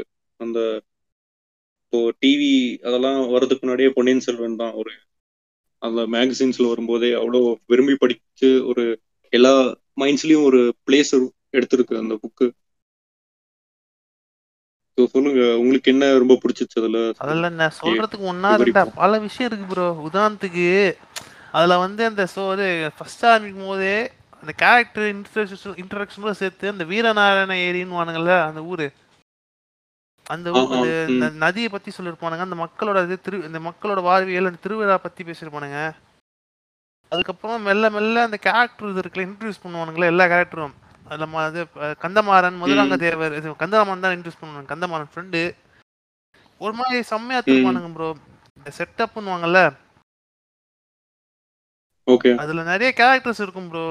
ஒவ்வொருத்தரும் ஒவ்வொரு இது என்ன பண்ணுவாங்களே தெரியாது, திடீர்னு ஒரு இது நடக்கும். நந்தினி கேரக்டரு எல்லாமே நந்தினி, ஆழ்வார்க்கடியான், குந்தவை, அருள்மொழிவர்மன் எல்லாம். ஆனா கிட்டத்தட்ட சிம்பிளா சொல்லணும்னா கேம் ஆஃப் த்ரோன்ஸ் இருக்குல்ல நம்ம ஊர்ல எடுத்தா இப்படி இருக்கும். நம்ம ஊர்ல கேம் ஆஃப் த்ரோன்ஸ்னா இல்ல இல்ல இல்ல நீங்க கேம் ஆஃப் த்ரோன்ஸ் எல்லாம் கம்பேர் பண்ணாதீங்க. ஏன்னா எனக்கு நான் பொன்னியின் செல்வன் தான் வந்து இன்னும் சூப்பீரியர்னு சொல்லுவேன். சொல்றேன் ப்ரோ எக்ஸாம்பிளுக்கு தமிழ் ஐ மீன் லிட்ரேச்சர் சொல்றேன் ப்ரோ. நம்ம ஊர் கம்பேர் பண்ண கூடாது ஆக்சுவலா பார்த்தா, சொல்றேன் எக்ஸாம்பிளுக்கு அதான் சொல்றேன். ஐயோ அதான் ஸோ அது வந்து எல்லாத்தையும் எல்லா கேரக்டர்ஸையும் நல்லா யூஸ் பண்ணியிருப்பாங்க, எல்லாருமே லிங்க் பண்ணி எல்லாருக்குமே ஒரு பேக் ஸ்டோரி கொடுத்து எல்லாருக்குமே ஒரு நல்ல ஒரு ரோல் இருக்கு புக்ல. எல்லா எல்லாருமே தான் அந்த நீங்க அந்த கந்தமாறன்லாம் சைட் கேரக்டர்னு நினைச்சிட்டு இருப்பீங்க ஃபர்ஸ்ட், அதுக்கப்புறம் தான் கதை ரெண்டாவது மூணாவது நாவல் ரெண்டாவது நாவல் தான் சூடு பிடிக்குமே. இல்ல எனக்கு ஃபர்ஸ்ட் பார்ட்லயே ரொம்ப நல்லா நல்லா தான் போச்சு, ஆனா தேர்ட் பார்ட் தான் பீக்குன்னு சொல்லுவேன் இருக்கிறதுலயே பீக். அந்த ஷிப்பு சீன் சீன் தான் அதில் வந்து இந்த சீன் தான் செம்ம சிரிப்பாக இருக்கும். அந்த பைரட்ஸ் கிட்ட இருக்குல்ல அந்த பைரட் கிட்ட மாட்டுற சீன் தான் காமெடியாக போகும், அவன் வந்து மாட்டிப்பான் அப்புறம் நல்லா இருக்கும் ப்ரோ. ஆனால் என்ன கேட்டால் அந்த இந்த சீன் தான் கண்டிப்பாக படம் வந்துச்சுன்னா அந்த இது இருக்குல்ல ஜெயம் ரவி கார்த்தியோட ஃப்ரெண்ட்ஷிப் கெமிஸ்ட்ரி செம்மையாக ஒர்க் அவுட் ஆகும் ப்ரோ கண்டிப்பாக. அதான் அந்த போஸ்டர்ஸ் பார்த்ததுக்கப்புறம் உங்களுக்கு ஏதாவது ஐயோ எனக்கு என்னன்னா அந்த கார்த்தி போஸ்டர் தான் அந்த கம்ச நாடகம் போது இருக்கு பாரு, ஐயோ வேற லெவல்ல திருப்பானுங்க கம்ச நாடகம். அதான் எனக்கு எனக்கு வந்து படம் படத்துக்கு மேல அவ்வளவு ஹைப் இல்ல. ஆனா இது பார்த்ததுக்கு அப்புறம் கொஞ்சம் நல்லா ஒரு லைட் ஒரு ஹைப் இல்ல விஷுவல்ஸ் நல்லா இருக்கும் ப்ரோ. ரவி வர்மாவோட இது அப்புறம் வந்து ஏஆர் ரஹ்மான் தான் மெனக்கிட்டு இருக்காரு ப்ரோ இந்த படத்துக்கு. அதான் அவரோட one of the career best BGM சொல்றாங்க. இல்ல டைம் டிலே ஆகும் நினைக்கிறேன் ப்ரோ டிசம்பர்லனா வந்து. விஎஃப்எக்ஸ் ஹெவியா வர்க் பண்றானுங்க ப்ரோ. ஏன்னா அது என்னன்னா கேள்விப்பட்டு வரைக்கும்னா இவனுக்கு வந்து முறுக்க முறுக்க இண்டியன்ஸ் தான் வந்து பண்ணிருக்கானுன்றானுங்க ஒர்க் மோஸ்டாவே. ஏன்னா ரெண்டு இன்ஸ்ட் ரெண்டு ஸ்டன் அன்பறிவு நினைக்கிறேன் அன்பறிவை கூப்பிட்டுருக்காங்களாம் ப்ரோ. இது பார்த்துட்டு அன்பறிவு தான் அன்பறிவு திலீப் சுப்ராயனு அப்புறம் இவங்க இருப்பாங்கல்ல சாம் கோஷல் விக்கி கோஷலோட அப்பா அவரு அவரையும் கூப்பிட்டுருக்காங்க ஸ்டன் மாஸ்டர் மூணு பேரா. இப்போ எதுக்கு விஎஃப்எக்ஸ் படத்துல எல்லாமே நினைக்கிறேன் அவ்வளோ விஎஃப்எக்ஸ் தேவைப்படுற சீன்ஸ் எல்லாம் இருக்கு. இது மோஸ்டாவே பிராக்டிகல் எஃபெக்ட்ஸ் தான் ப்ரோ. ஏன்னா செட்ல தான் எடுத்துருக்கானுங்க அது விர்ச்சுவல் இல்ல கேக்க எந்த எதுக்கு இப்போ V F X அந்த மாதிரி எனக்கு மைண்ட்ல எதுவும் வரலையே. V F X தேவைப்படுற மாதிரி ப்ரோ. என்னன்னா அது சில போர்ஷன்ஸ் இருக்குல சில அந்த காலத்துல எடுக்க எடுக்கிறதுக்கு இருக்குல அந்த மாளிகைகள் மே விர்ச்சுவல் ப்ரொடக்ஷன்ல தான் எடுத்துப்பாங்கன்னு நினைக்கிறேன். அந்த மாண்டோல பண்ணாங்கல்ல அது கிரீன் ஸ்கிரீன் போட்டு இல்ல அந்த இது இன்னால ஒரு விதமா போட்டு கிரீன் ஸ்கிரீன்னா ரொம்ப கஷ்டமா இருக்கும் ப்ரோ. அதான் எடுப்பானுங்க சில இடம்லாம் எடுக்கிறது கஷ்டம் ப்ரோ. புரியுதா ப்ரோ? ஆனா அந்த இது அந்த கால ஓகே மேபி மேபி அந்த அனிமல்ஸ் மேபி அதுக்காக இருக்கு அனிமல்ஸ். அப்புறம் இது கூட என்னது என்னன்னா அந்த காலத்துல இப்போ டிஃபரன்ஸ் தெரியும் ப்ரோ. அந்த சோரர் டெம்பிள் இருக்குல்ல தஞ்சாவூர் பிரகதீஸ்வரர் டெம்பிளும் அந்த காலத்து டிஃபரன்ஸ் இது என்ன கேட்டா அதான் அந்த கொஞ்சம் டீகிரேட் ஆயிருக்கு பயங்கரமா டீகிரேட் ஆயிருக்கு ப்ரோ. ஸ்டோன்ஸ் இன்னொன்னு என்னன்னா அந்த பெயிண்டிங்லாம் கை வச்சு கை வச்சு கை வச்சு ஆகிட்டாங்க. பெயிண்டிங் உள்ள இருக்கும் ப்ரோ. முன்னாடி அப்பா சொல்லியிருந்தாரு முன்னால அந்த பெயிண்டிங் ஓபன் பண்ணி வச்சிருப்பாங்க. சொல்லிருக்கீங்க ப்ரோ சொல்லிருக்கீங்க ஆல்ரெடி இந்த பெயிண்டிங் பத்தி நீங்க போன வாட்டி பேசணும். அது மூட்டானுங்கலாம் கை வச்சு ஏன்னா இந்த பேர்ல பண்ணிருப்பானுங்க ப்ரோ. பராசார் இருக்குல இங்க் அந்த பராசார் இங்க்ல பண்ணிருப்பானுங்கலாம் அதான் அதான் இப்போ அந்த அந்த ஒரு இன்னொரு ஏதோ ஒரு லீக்டு போட்டோ வந்துச்சுன்னு நினைக்கிறேன். இந்த அருள் ஒளி மொழிவர்மன் வந்து எலிஃபென்ட் மேல உட்காந்து டிஸ்கைஸ்ல வர்றது அது நல்லா இருந்துச்சு. அது அந்த மோஸ்ட்லி அந்த ஸ்ரீலங்கால ஃபர்ஸ்ட் மீட் பண்ற சீனா இருக்கும். அருள்மொழிவர்மன் ஆனா இது வந்து வானதி ரோல் தான் ப்ரோ நல்லா இருக்கும்னு நினைக்கிறேன். வானதிக்கு அருள்மொழிவர்மன் லவ் சீக்வன்ஸ் அது மணிரத்னம் டச் இருக்கும்னு நினைக்கிறேன். கேட்டா அனுஷ்கா போட்டுக்கலாம் ப்ரோ. என்ன கேட்டா த்ரிஷாக்கு பதிலா அந்த இவங்க குந்தவை ரோல் த்ரிஷா வந்து இல்ல த்ரிஷா வந்து அந்த ஃபர்ஸ்ட் லுக் பார்த்ததுக்கு அப்புறம் எனக்கு நல்லா பெர்ஃபெக்ட்டா ஃபிட் ஆச்சுன்னு ஒரு தாட் வந்துச்சு. அந்த அப்படியே குந்தவை மாதிரியே ஒரு அதான் நல்லா இருந்துச்சு ஃபர்ஸ்ட் லுக் அவளோட இது. ஆக்சுவலா பார்த்தா ஃபர்ஸ்ட் இவங்க தான் பிளான் போட்டுருக்காங்களாம் ப்ரோ. சொன்னா நம்ப மாட்டீங்க. அனுஷ்காவும் கீர்த்தி சுரேஷும் தான் ஃபர்ஸ்ட் வந்து இந்த குந்தவை ரோலுக்கும் கீர்த்தி சுரேஷ் எய்தர் குந்தவை அவர் மணிமேகலைக்கு பிளான் போட்டா. மணிமேகலை இல்லை யார் இது பேர் பூங்குழலி பூங்குழலி தான். ஆனால் பூங்குழலி கேரக்டர் தான் ப்ரோ ஐயோ வேற லெவல். இந்த ஃபெமினிஸ்ட் கேரக்டர் மணிரத்னம் படத்தில் வர ஃபெமினிஸ்டத்துக்கு கண்டிப்பாக இதுவாகும். என்ன கேட்டா எனக்கு என்ன பயனா பொன்னியின் செல்வன்லாம் டைலாக் ஃபுல்லாகவே டைலாக்ஸ் தான் ப்ரோ.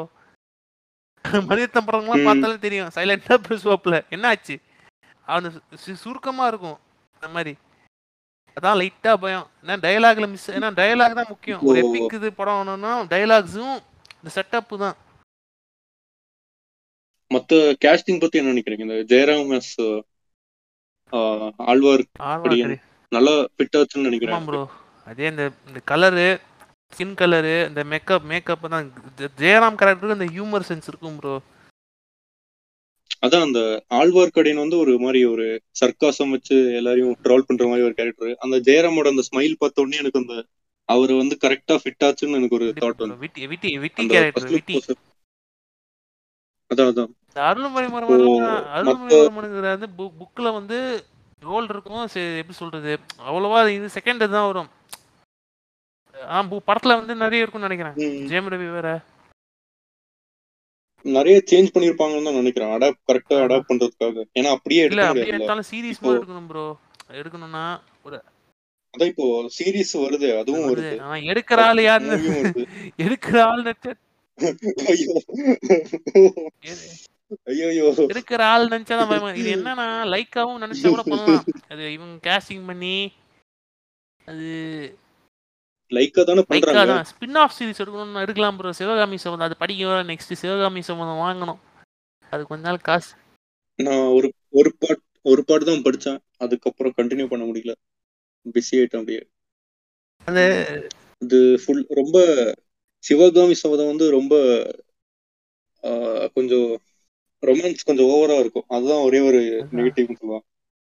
அதனால தான் எனக்கு அவ்வளோ இது ஒன்று முடிக்கணும்னு தோணுது. சின்ன பரிவெற்று பெரிய பரிவெற்றுகள் தான் ப்ரோ. கிட்டத்தட்ட அந்த இவன மாதிரி தான், யாரு ஜேமில் ஆதவத்து வெறுக்கணும், அப்புறம் கடைசி சீன்ல பிடிக்க ஆரம்பிச்சிடும். பெரிய பரிவெற்றுகள் தான். அதுவும் நல்லா கேஸ்டிங் நினைக்கிறேன். சரத்குமார் பாத்திபன், சரத்குமார் வந்து பெரிய பரிவெற்று, சின்ன பரிவெற்று பாத்திபன். ஓகே. சத்தியமா ஆயத்துல ஆயத்துல ஆயத்துல பொன்னியின் செல்வன் பேரல்ஸ் நிறைய இருக்கு. ஆயத்துல ரீவாட்ச் பண்ணிட்டானா தெரியும். இந்த பொன்னியின் செல்வன் தான் இன்ஸ்பயர் பண்ணிருப்பானுங்க. நான் பொன்னியின் செல்வன் முடிச்சதுக்கு அப்புறம் பண்ண ஃபர்ஸ்ட் விஷயமே ரீவாட்ச் பண்றதுதான் ஆயத்துல. ஏன்னா கார்த்தியோட ரோல் வந்து எனக்கு அப்படியே வந்தியத்தேவன் மாதிரி இருந்துச்சு. ஆமா ம் அதான் இல்ல ப்ரோ, யோசிச்சு பாருங்க. ஃபன்னி கேரக்டர் இது இருக்குல்ல, அந்த இதுலயும் வந்து மாய் குத்து மாட்டிக்கிறது. அதான் அதான் அவன் அவன் வந்து சும்மா ஒரு சைட் கேரக்டர் மாதிரி இருப்பான். லைக் ஃபர்ஸ்ட் எதுவுமே தெரியாம அப்படியே வந்து உள்ள மாட்டிப்பான், ஒரு பெரிய இதுல ஒரு சுழல்ல மாட்டிப்பான். அந்த மாதிரிதான் ரெண்டுத்துலயுமே சேம் தான். இந்த இந்த இதுல பொன்னியின் செல்வன்ல சுழல்னு ஒரு சாப்டரே இருக்கும்ல, ஐ மீன் அந்த பார்ட் பேரு சுழல் காற்று. அவன் சுழல்லே மாட்டிப்பான் ஒரு இதுல. இல்ல அந்த இந்த சீன் தான் நல்லா இருக்கும் போற. அந்த அது எப்படின்னு தெரியல, ஃபர்ஸ்ட் ஹாஃப்ல வைப்பாங்கன்னு நினைக்கிறேன். செகண்ட் செகண்ட் வால்யூம் தானே இருக்கும். அந்த இதுல அந்த கடல்ல மாட்டிக்கிட்டு இவ பூங்குழலி காப்பாத்துறது. பூங்குழலி அது அது ஃபர்ஸ்ட் ஃபர்ஸ்ட் ஃபர்ஸ்ட் பார்ட் அவங்க தான் எண்ட் ஆகும் நினைக்கிறேன். செகண்ட் பார்ட்ல தான். ஃபர்ஸ்ட் பார்ட்ல வந்து எப்படி முடிச்சிருப்பாங்கன்னா, அந்த ஆதித்ய கரிகாலன் ஆதித்ய கரிகாலன் வந்து ஆதித்ய கரிகாலன் வந்து இவளை பார்த்து மாட்டேங்கிறோம். நந்தினியும் அவங்க வந்து பாண்டியன் வீரபாண்டியன் பாண்டியன் மன்னன் இல்ல. எனக்கு தோணுது இந்த ஃபர்ஸ்ட் பார்ட் வந்து அந்த ஷிப் பர்ன் ஆற இதுல எண்ட் ஆச்சுன்னா செம்மையா இருக்கும்னு நினைக்கிறேன். அப்பதான் ஒரு பாகுபலி பார்ட் ஒன்னு கட்டப்ப எல்லாருக்குமே ஒரு ஹைப் கிரியேட் ஆகும். செகண்ட் பார்ட் பாக்குறதுக்கு அப்படியே நிறைய பேர் பாப்பாங்கன்னு நினைக்கிறேன். ஒரு pan India world world bro. ஐயோ அந்த பேன் இந்தியன் வார்த்தை கேட்டாலே பயம் வருது, பக்கு பக்குன்னு இருக்கு. இல்ல இது இப்போ எப்படி டப் பண்றாங்களா இல்ல தமிழ் மட்டும்? தமிழ் தான் ஆக்சுவலா பார்த்தா, தமிழ் தெலுங்கு அதான் டப் தான். ஆனா பேன் இந்தியா ரிலீஸ் பண்ணனும், காசு கலெக்ட் பண்ணனும்ல. அநேகமாக இந்த படம் வந்து நல்லா மார்க்கெட்டிங் பண்ணி சில வந்து சினிஃபிலிஸ் வச்சு நினச்சா கூட ஓடிடலாம் ப்ரோ. நான் போட்ட காசு எடுத்துருவானுங்க லைக்காலாம், அது பிரச்சனை. ஆனால் என்னன்னா அந்த எபிக் ஸ்டேட்டஸ்ன்னு வானுங்கல்ல, படம் எப்படி இருக்கு அதான். இப்போ ப்ரொமோஷன் பண்ண ஆரம்பிச்சா தான் ப்ரோ என்னை கேட்டால் அது இது பண்ணோம். அது பெருசாகவே வரல பார்த்தீங்களா ப்ரொமோஷன். அதான் என்ன பண்ணிட்டு இருக்காங்கன்னே தெரியல. அப்புறம் எதுவுமே ப்ரொமோட் பண்ண மாட்டேங்கிறாங்க. இப்போ விக்ரம் எல்லாம் ஒரு மாசம் முன்னாடி எவ்வளோ ஆக்டிவாக பண்ணாங்க தெரியுமா? டிலே பண்ணுறாங்க, அதனாலதான் இவ்வளவு கலெக்ட் கலெக்ட் ஆச்சு. விக்ரம் நல்ல சம்பவமான வேவ் ப்ரோ. சத்தியமா சோ இது பிரேக் ஈவன் பிரேக் ஈவன் ஆகும்னே தெரியல. இல்ல காசு வந்து இது ப்ரீ டிஸ்ட்ரிபியூஷன்ல பண்ணுவாங்கனா அந்த லாஸ் ஆகும் மோஸ்டா. இது இப்ப பண்ணாம இந்த டிஸ்ட்ரிபியூட்டர்ஸ் லாஸ் ஆன கண்டிப்பா. அப்புறம் இந்த ரஹ்மான் என்ன ரோல் பண்ணிட்டு இருக்காரு? இது கொஞ்சம் ஓகே ஓகே நான் ப்ரோ நான் சொல்ல விரும்பல. நான் பாக்குறவங்களுக்கு எல்லாம் ட்விஸ்ட் சொல்ல கூடாது. இதெல்லாம் நம்ம ஆல்ரெடி நிறைய ஸ்பாயில் பண்ணனும் நினைக்கிறேன். கண்டிப்பா ஒரு ஸ்பாயிலர் ரிப்போர்ட் தான். சில ஸ்பாயிலர் இருக்கு, அது பெருசா இருக்காது. இல்ல நம்ம ஸ்பாயில் பண்றோம்னு சொல்றேன். ஆல்ரெடி நிறைய பேசிட்டோம். ஒரு மைல்ட் ஸ்பாயிலர் கொடுத்துறலாம் ஃபர்ஸ்ட்லயே. சரி, ஆனா நான் கண்டிப்பா சொல்றேன் ப்ரோ, இந்த மணிரத்னத்தோட ரொமான்ஸ் சச் கண்டிப்பா இருக்கும். இவங்களோடது யாரு ஆதித்ய கரிகாலனும் நந்தினியோடது. அதுக்கப்புறம் பூங்குழலி, அப்புறம் அந்த அப்புறம் இவரு அப்புறம் அவரோட அப்பாவும் பிளஸ் மந்தாங்கனியோட மந்தாங்கனி.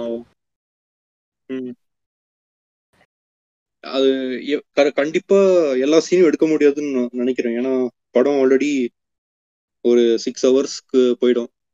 ஒரு ஃபர்ஸ்ட் பார்ட்டுக்கு எல்லாமே எல்லா சீனுமே எடுத்தா எப்படி ஆக போகுதுன்னு தெரியல. த்ரீ ஹவர்ஸ் தான் எனக்கு கவர் பண்ண முடியும் ஓரளவுக்கு. ஒரு எபிக் இது பண்ணலாம். இது சீரியஸா இருக்கணும் ப்ரோ. எனக்கு கேட்டா கேம் ஆஃப் த்ரோன்ஸ் மாதிரி ஒரு அஞ்சு சீ அஞ்சு பாட்டுக்கு மணி எடுத்தாம எடுக்கலாம் பட்ஜெட்டுக்கு. டிவியில போட்டு டிவியில போட்டா அல்ல அந்த ஆட்ஸ் நம்ம ஊரில் அந்த மேக்கப் இதை தான் நான் சீரியஸ் மாதிரி எடுத்தால் ஏன்னா ஒரு எப்படி சொல்கிறது ஏன்னா ஈஸியாக லாபம் அள்ளிடலாம். பிக் பாஸ்லாம் ஒன்றுமே இல்லை ப்ரோ, இல்லை அள்ளிட்டானுங்க. அதே மாதிரி தான் அதான் இப்போ இப்போ அவங்க வந்து லைக் ஆல்மோஸ்ட் ரியல் லொகேஷன்ஸ் தான் போய் ஷூட்டிங் பண்ணிட்டு இருக்காங்க. ஸோ அதனால ஒரு நல்ல ஹோப் இருக்கு. கிரீன் ஸ்கின்லாம் கிரீன் ஸ்கின் இருக்காது, நான் ஃபுல்லாவே பிராக்டிகலா பண்றாங்க. ஏன்னா பிராக்டிகல் எஃபெக்ட்ஸ் விஎஃப்எக்ஸ் கூட அதிகமா ஆகும் காசு, யோசிச்சு பாருங்க. அது அது தெரியும், ஆனா அது அவ்வளோ எஃபர்ட் போட்டு பாக்குறதுக்கு நல்லா வர்றதுக்காக அவ்வளோ இது பண்றாங்க. அதனால கொஞ்சம் கொஞ்சம் நல்ல ஒரு ஹோப் இருக்கு. ஆனா என்னன்னா ப்ரொமோஷன் நல்லா பண்ணணும் ப்ரோ. ஒன்னும் இல்லாத டான் படத்துக்கே நல்லா ப்ரொமோட் பண்ணானுங்க. தானு அப்புறம் இந்த படத்துக்கே ஒன்றும் இல்லாத இது ஆமாம் தாராளமாக பண்ணலாம். லைக்கா அது அநேகமாக ரெட்ஜன் மூவிஸ் வாங்கும்னு நினைக்கிறேன். உங்கள் உங்கள் ஃபேவரட் சீன் என்னன்னு நினைக்கிறீங்க இந்த புக்கில்? அஞ்சு எனக்கு இதுதான் ரொம்ப பிடிச்சது ப்ரோ. என்னன்னா அந்த மாட்டிப்பாங்கல அந்த முதல்ல சீன் தான். இந்த இவங்க இருப்பாங்கள்ல வந்தியத்தேவன், இவள குந்தவையும் வானத்தையும் பார்ப்பாங்கள்ல, இந்த ஜோசியர் பார்க்கறது பார்த்துட்டு பயப்படுறா அடிக்கடி பயப்ப. முதல்ல சீன் தான் ஃபன்னியாக இருக்கும். ரெண்டாவது சீன் வந்து என்னன்னா இந்த இது இருக்குல்ல ஆதித்ய கரிகாலன் வந்து அந்த பாண்டிய மன்னனை வந்து அது மீட் பண்ற சீன், அந்த என்கவுண்டர் சீன் இருக்குல்ல, நந்தினி பாண்டிய மன்னன் என்கவுண்டர் ஃபிளாஷ்பேக் சீக்வென்ஸ். மூணாவது வந்து அந்த ஷிப்ல இவன் நம்ம மீட் பண்ணுவாங்க, இவனை அருள்மொழிவனை ஸ்ரீலங்காவில் மீட் பண்ணும்போது இந்த வேஷம் போட்டு போவானுங்கள அதுக்கு பாக்கிறதுக்கு. நாலாவது வந்து இந்த ஆதித்ய கரையெல்லாம் வந்து கொண்டு கொண்டு போகிறது இந்த இதில் திடீர்னு வந்து இவனுங்கெல்லாம் யாரும் அந்த மந்திரவாதி இவன் ரவிதாசன் ஆளுங்கெல்லாம் வந்து கோட்டையில் அட்டாக் பண்ணிட்டு கூட்டி போவானுங்கள அந்த சீனு. அதான் சொல்ல விரும்பல. ஆதித்ய கரையெல்லாம் எங்கே கூட்டிட்டு போவாங்க அது எப்படின்னா இவனை கூட்டிட்டு போவாங்களா, நம்ம கோட்டை வந்து தீப்பிடிச்சி ஏரியும் மலையம்மா மலையமான ஆளு மலையமான ஆளுங்களை அடிக்க வருவான் நம்பது. ஓகே வந்தியத்தேவன் தான் கூட்டிட்டு போவான். அஞ்சாவது வந்து எனக்கு எனக்கு அந்த சீன் ரொம்ப டச் ஆச்சு. ஒரு மாதிரி அது மூவில பாக்கும்போது கண்டிப்பா எல்லாரும் இல்ல ஆயிரத்து தொள்ளாயிரத்து தொண்ணூறு படத்துல வர மாதிரி இருந்துச்சு ப்ரோ. பாக்கும்போது அந்த தூயின் போவான்ல அந்த பிஜி அதான் ஒரு அந்த அந்த ஒரு பிஜிஎம் வச்சு யோசிச்சு பாரு. ஆயிரத்து தொள்ளாயிரத்து தொண்ணூறு எண்டிங் பிஜிஎம் புல்ல அடிக்குது, புல்ல அடிச்சாலே தண்ணி வரல. அத வேற இன்னும் இன்னொரு சீன் அந்த இவன் பெரிய பருவேட்டர் வந்து மன்னிப்பு பார்த்துட்டு எமோஷனல் சீனு அந்த சீனு அது ஹானரபிள் மென்ஷன். என்ன தெரியுமா சேந்தன் அமுதன் மீட் பண்றது, இந்த சேந்தன் அமுதனும் சேந்தன் அமுதனுக்கும் அருள்மணிவனுக்கும் கிளைமேக்ஸ் சீனு. அது சொன்னா ஸ்பாயிலர் ஆயிடும். எனக்கு வந்து அந்த ஃபர்ஸ்ட் அந்த ஷிப் சீனு அப்புறம் செகண்ட் வந்து அந்த அந்த எலிஃபென்ட் ஒரு மாதிரி அட்டாக் பண்ண வரும்ல ஸ்ரீலங்கா ஃபாரஸ்ட் அந்த சீனு. அப்புறம் தேர்டு மேபி அந்த ending some leaf will fall. அதான் சொல்ல அது நான் சொல்ல சொல்ல விரும்பல, அதனால லைட்டா சொல்றேன். ஸோ ஃபோர்த்து மேபி அந்த பூங்குழலி வந்து அதுதான் சொல்லணும் கேரக்டர்ஸ் இதுல தான். ஃபிஃப்த் வந்து இந்த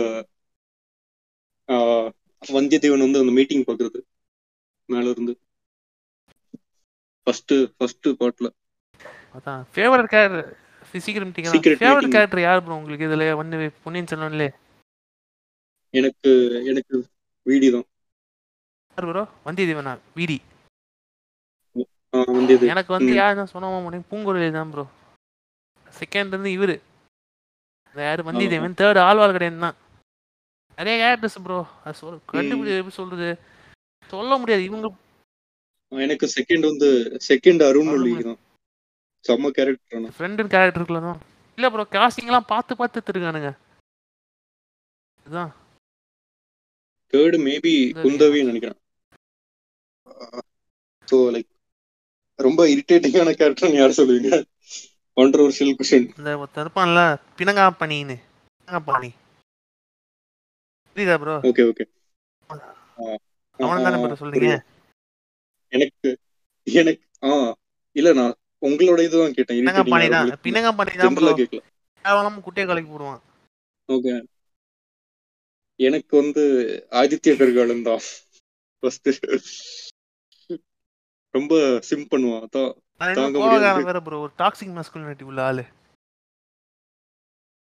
அது அவன் வந்து வந்தியத்தேவன் வந்து ரொம்ப ஒரு மாதிரி சிட்டியா ட்ரீட் பண்ணுவான். அதனால எனக்கு ரொம்ப ஒரு மாதிரி தான், ஒரு ஃப்ரெண்ட்ஷிப்பை வேல்யூ பண்ண முடியாத ஒரு பர்சன். டாக்ஸிக் மாஸ்குலினிட்டி தான். ஆ விக்ரம் கா சத்தியமா சமரோலா இருக்கும் bro. அது சத்தியமா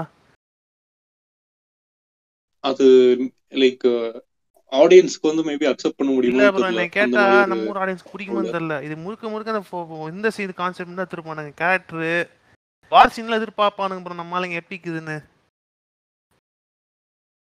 ஒரே ஒரு வார் சீன் ஒன்று அது இதுதான். அந்த அருள்மொழிவர்மனை வந்து இலங்கையில மீட் பண்றது, அப்புறம் வந்து அந்த இந்த சீன் தான் மலையமான் வந்து தாக்குறது. இல்ல ஒரே ஒரு வார் சீன் தான் bro. அந்த ஃபிளாஷ்பேக்ல இவங்க விஜயா விஜயா அந்த இவங்க அப்பா தாத்தாவோட தாத்தா, அது வந்து அதுதான் தாத்தாவோட தாத்தாங்க நடக்குற சண்டை.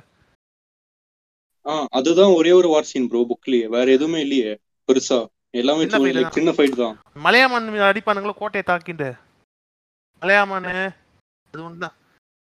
ஆ அது அது okay second okay two war scenes. அது வந்து அது வந்து பெருசா போன மேக்கிங்ல அட்ல ம் ம் அவ்வளவுதான். ரெண்டு வார் சீன் தான் மேபி. லைக் இவங்க எக்ஸ்ட்ராவா ஆட் பண்ணாங்கன்னா in order to make the audience grippy and also make to make the movie more interesting they may add more one one or two more scenes. அந்த chasing scenes தான் இருக்கும்னு நினைக்கிறேன் bro. Chase பண்ணுவாங்கல்ல வந்தியத்தேவன் வந்து உள்ள போய் தஞ்சாவூருக்கு இந்த மாளிகைக்கு போகணும்னு சொல்லி சேஸ் பண்ணுவானுங்கல்ல, ஃபர்ஸ்ட் சேசிங் சீன் அது இருக்கும் கண்டிப்பா.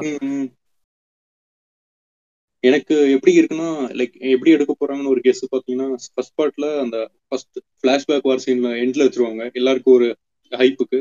செகண்ட் பார்ட்ல அந்த அந்த second Malaiyaman fight second part எண்ட்ல வச்சிருவாங்க நினைக்கிறேன். தேர்ட் ஆக்ட்ல அப்பதான் ஒரு ஆளுங்களுக்கு ஒரு மூவி பார்த்த ஒரு ஃபீல் வரும்னு நினைக்கிறேன். ஏன்னா இது வந்து ஃபுல்லாவே டாக்கிங் தானே, ரொம்ப டிராமா தானே. அதனால எல்லாருக்கும் ஒரு மாதிரி பேஷன்ஸ் இருக்காதுன்னு நினைக்கிறேன்.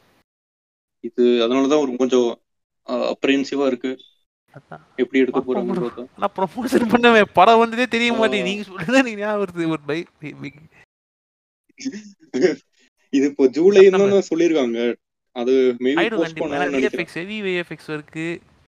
அப்புறம் இந்த படம் இதெல்லாம் டப்பிங்னா நான் கேட்டா திஷா டப்பிங் பண்றது தெரியல bro. திஷா டப்பிங்கா ம் ஓ எனக்கு வந்து ஏஆர் ரஹ்மானோட மியூசிக் கேக்குறது தான் ரொம்ப இதா இருக்கு. என்ன பண்ணிருப்பாங்க சினிமாகிராஃபி அவர் அப்படி சொல்லிருக்காரு bro படத்துல. சினிமாகிராஃபி இப்போ சினிமாகிராஃபி வந்து எப்படியும் நல்லா தான் இருக்கும். ஏனா ரவிவர்மா அவர் ரெண்டு படம் நல்லா இருக்கும் bro. மியூசிக் வந்து ஏஆர் ரஹ்மான் அதனால கண்டிப்பா நல்லா இருக்கும். ஆக்டிங்கும் எல்லாரும் நல்லா தான் பண்ணுவாங்க. இப்போ எனக்கு அந்த பேசிங் மட்டும் தான் கொஞ்சம் நல்லா இருந்தா போதும்னு நினைக்கிறேன். நான் நல்லா ஓடிச்சுன்னா சத்தியமா சொல்றேன் bro. இந்த பாகுபலி எடுக்கறானுங்களே ம் இந்த பாகுபலி பாகுபலியோட பெருசா ஓடணும் bro. தான் அது இப்போ நேச்சுரலி எல்லாரும் பாகுபலி கூட தான் கம்பேர் பண்ண போறாங்க. அது நம்ம friend பிரஷ் கூட சொல்லிருந்தா அன்னைக்கு பாகுபலி எனக்கு ஃபர்ஸ்ட் பார்ட் ரொம்ப பிடிச்சிருந்துச்சு. ஏதிசா அந்த வாது அந்த கேரக்டரைசேஷன் அதான் இல்ல. நான் என்ன சொல்றேன்னா எல்லாரும் பாகுபலி கூட கம்பேர் பண்ணி கொஞ்சம் நூறு ஐஸ் ரவிவர்மா அப்டேட் போட்டுருக்காரு bro. Look out brace yourself get ready for the adventure filled week cholas are coming date ஏதோ போட்டுருக்காங்க waiting for தான் இது ரவிவர்மா போட்டுருக்காரு. ஓ இவங்க வி எஃப் எக்ஸ் bro. இன்னும் வி எஃப் எக்ஸ் வாலா ரெச்சிலிஸ் வி எஃப் எக்ஸ் பரவாயில்ல நல்ல V F X company. So அந்த கார்த்தி வந்து एक्चुअली ஒரு டைரக்டர் கூட படம் பண்ணாருன்னா இன்னொரு படம் பண்ண மாட்டாரு தான். இது இதுதான் ஃபர்ஸ்ட் டைம் ரெண்டு படம் பண்ணிருக்காரு. இவரோட யாரு முத்தையா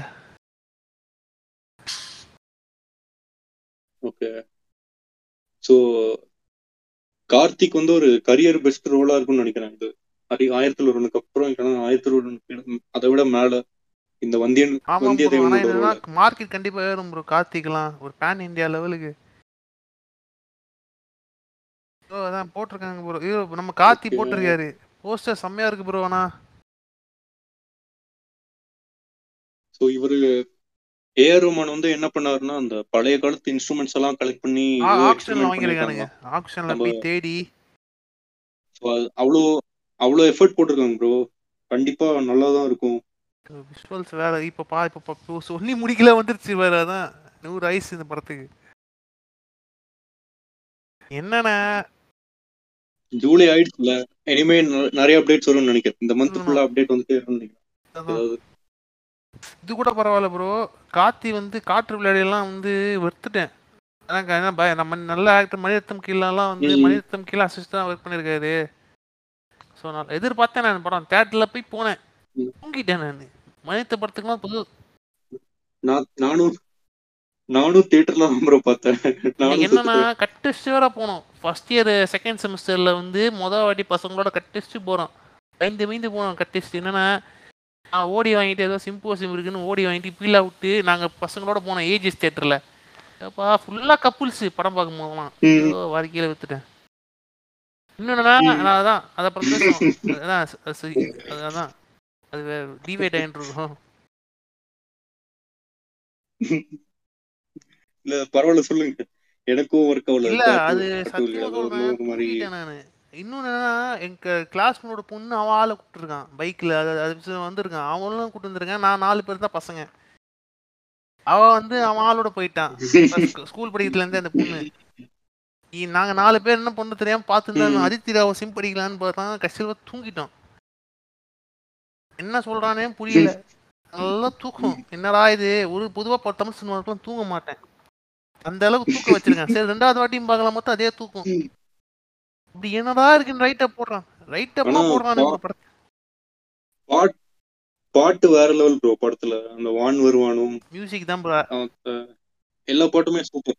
மியூசிக் பாட்டெல்லாம் சூப்பர். சினிமாட்டோகிராஃபி எல்லாம் சூப்பர். அந்த ஸ்னோல எடுத்த சீன்ஸ் என்னன்னா கதை.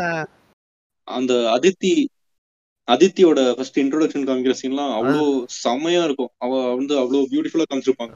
அவளோட ஃபர்ஸ்ட் ஷாட் மணிரத்னம் படத்துல மட்டமா ரேட்டிங் கொடுத்த படம் ப்ரோ. பொதுவாக மணிரத்னம் படங்கள்லாம் ரேட்டிங்லாம் த்ரீ பாயிண்ட் ஃபைவ் இருக்கும் கண்டிப்பாக. அவர் படங்கள்லாம் நீங்கள் தான் ரேட்டிங் கொடுக்க மாட்டேன் ப்ரோ. அந்த இதில் லெட்டர் பாக்ஸில் ரேட்டிங் சொல்கிறேன். ஓகே அப்புறம் உங்கள் ஃபேவரட் மணிரத்னம்? ஆயுதத்து ஆயுத ஆயுதத்து ஆயுதத்து இது ரொம்ப ரொம்ப யூனிக்காக இருக்கு இந்த ஆன்சர். எவனும் யாருமே ஆயுத ஆக்சுவலி எல்லாருமே ஒண்ணு நாயகன் சொல்லுவாங்க இல்லனா ஏனா एक्चुअली பார்த்தா it will more deviate and also it will break out our protocols but still I will try to say why it is my favorite movie. Try to say by without breaking the protocols. And one one of the reason என்னன்னா வந்து okay இது அந்த plot structure வாங்கல plot structureலாம் நான் இன்னும் போவும் ஒரு first half வரைக்கும் பில்ட் பண்ணி யார் இவங்க ஒரு character building போவாங்கல யார் இவங்க அந்த கலர்ஸ் வச்சு சொல்லிருப்பானுங்க ஒவ்வொன்றும் அந்த இன்டர்லிங்க் ஆகும்ல. அதுதான் இது செல்வா ஃபேன்ஸ் மாதிரி சொல்றீங்க. அது எலிமெண்ட்ஸ் ஆக்சுவலா பார்த்தா அது கலர்ஸ்ல எலிமெண்ட்ஸ். ஓகே அப்ப உங்க ஃபேவரட் கரெக்டர் யார் அந்த ஆயுதத்துல? லைக் மூணு ப்ரோட்டகனிஸ்ட்ல இன்பா ரெண்டு பேருமே கிட்டத்தட்ட இவனும் இருப்பான். அவன் பேர் என்ன அந்த வில்லன் மாதவனோட இல்ல இம்பான்னு ஒருத்தர் இருப்பாங்களா அது மாதவன் தான். சித்தார்த்து இல்ல அர்ஜுன் தான். சித்தார்த்து ஜன அர்ஜுன் தான். சித்தார்த்து சித்தார்த்தோட பேர் அர்ஜுன். ஏன்னா ஒவ்வொன்றும் நீங்க இல்ல நீங்க ரொம்ப கன்ஃபியூஸ் ஆகுது. நீங்க ஆக்டர் பேரே சொல்லுங்க. எனக்கு என்ன தெரியுமா மணிரத்னம் படத்துலாம் கேரக்டரைசேஷன் தான். உதாரணத்துக்கு அந்த படத்துல வந்து ஒவ்வொன்றும் இருக்கும். ஃபர்ஸ்ட் ஆரம்பிக்கு வந்து ஃபயரு அதாவது இம்பாவோட கேரக்டர் அதாவது மாதவனோட கேரக்டர் வந்து ஃபயர்ல ஆரம்பிக்கும். ஏன்னா ஃபயரோட கேரக்டர் என்ன அடுத்து ஏன்னா அதை பார்த்தாலே தெரியும் கேஸ் பிஸ்னஸ்ன்னு வாங்கல அதுலேயே தெரியும். ஏன்னா ஒவ்வொரு எலமெண்ட்டும் இருக்கும் கேஸ் பிஸ்னஸ்ஸு. ஏன்னா எலமெண்ட்ஸ் பேஸ் பண்ணி தான் இருக்கும். ஒரு த்ரீ எலமெண்ட்ஸ் எர்த் வாட்டர் ஃபயர்னு ஒரு ஃபயர் வந்து எப்படி இருக்கும் ஏன்னா இது ஆர்ஆர்ஆர்ல கிட்டத்தட்ட மணிரத்னம் முப்பே எடுத்துருக்காரு. அது சுஜாதாவோட இதுதான் கேட்டா டைலாக்ஸ் அண்ட் ரைட்டிங் அவர் இன்வால்வ். ஆமாம் சுஜாதா சங்கர் சங்கர் மணிரத்னம் ஆல்மோஸ்ட் இப்படி until two thousand eight ten eight வரைக்கும் அவர் ஒர்க் பண்ணியிருக்காரு. புதுதான் இந்த தீபேட் வருது. ஏன்னா பார்த்தா தெரியும் எலமெண்ட்ஸ் ஃபயர் ஆரம்பிக்கிறது எல்லாம் ஃபயரோட இதெல்லாம் இருக்கும். நீங்கள் பார்த்தாலே தெரியும் அந்த மாதவனோட சீன்ஸ் எல்லாம் வந்து ஒரு சில இதெல்லாம் இது எப்படி சொல்கிறது, இந்த சுற்றி இருக்கிற இடத்துலாம் வந்து ஒரு ஃபயர் இருக்கிற இடத்துல தான் வச்சுருப்பானுங்க. புரியுதா ப்ரோ? இன்னொன்று இவங்க கேரக்டர் டிரான்ஸ்லேஷன் ஆகும். யார்? மைக்கேல் சூர்யாவோட இதுவாகும். மைக்கேல் இன்பா இன்பாவோட கேரக்டர், மைக்கேலோட கேரக்டர் வந்து ஓ எர்த்து எர்த்துல வந்து பூமி இருந்தால் தான் தாங்க முடியும்னு. ஒரு ஃபயர் இப்போ ஃபயர் அந்த எர்த்து மீட் பண்ணும்போது சித்தார்த் சித்தார்த்தோட என்ட்ரி வரும். வாட்டர், அந்த வாட்டரோட இதுதான் வந்து இப்போ புரியுதுன்னு நினைக்கிறேன். இந்த ஃபயர் வந்து எரிக்கும் போது வாட்டர் தான் அணைக்கும். பல்லாடு ரீவாட்ச் பண்ணும்போது இது அவதார் லாஸ்ட் பார்த்தா தெரியும் பல டீட்டெயிலாக இருக்கும். அதனால தான் நான் யோசிச்சு நீங்கள் பாருங்க, உங்களுக்கே புரியும் ப்ரோ. எல்லாம் படம் ஈஸியாக புரியும். ஓகே, அப்போ செகண்ட் ஃபேவரட் என்ன மணிரத்ன மூணதுல? ஏனா இந்த ஒரு வாட்ரோன் ஓகே சரி, ஒரு வாட்ரோன் வந்து ஒரு குழந்தைங்க பார்வையில சொன்னா எப்படி இருக்கும்? இந்த படம் மாதிரி என்னது grave of the fire face, அப்புறம் அந்த ஜோஜோ ராபிட் படங்கள்லாம் வந்து இந்த குழந்தைங்களோட பெர்ஸ்பெக்டிவ்ல போகும்ல, இது அந்த மாதிரி தான். ஆ இந்த அப்புறம் இந்த லைஃப் இஸ் பியூட்டிஃபுல் கூட அழகா திருப்பானுங்க. சோ உங்களுக்கு இந்த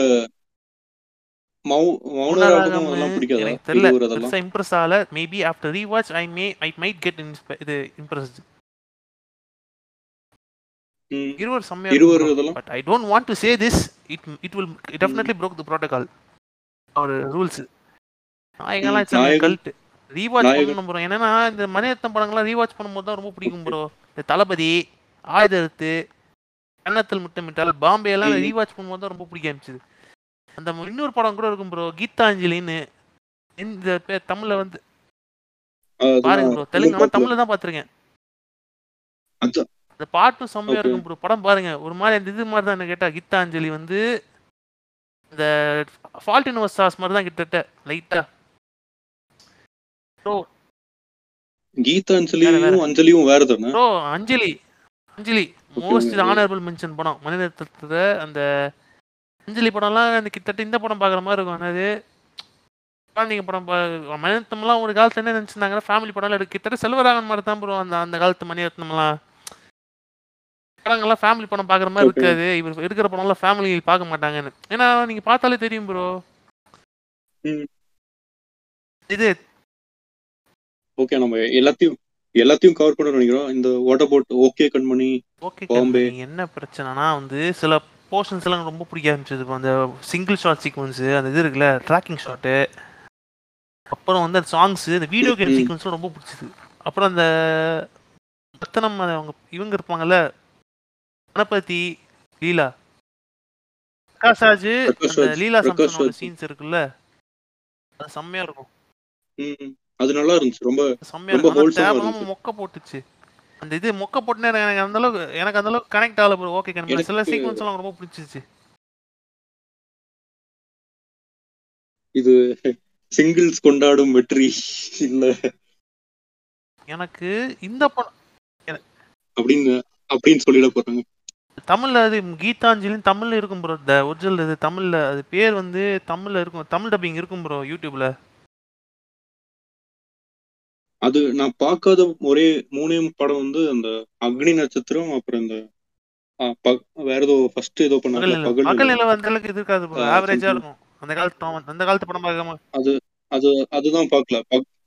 இந்த மூணு படம் நான் இன்னும் பார்க்கல, மத்த எல்லாமே பார்த்துட்டேன். அப்புறம் இந்த தில்சே அதெல்லாம் நல்லா இருக்கும் ப்ரோ. நான் சொல்ல கூடாது, நான் வெளியே சொன்னா டேக் ஆயிடும்.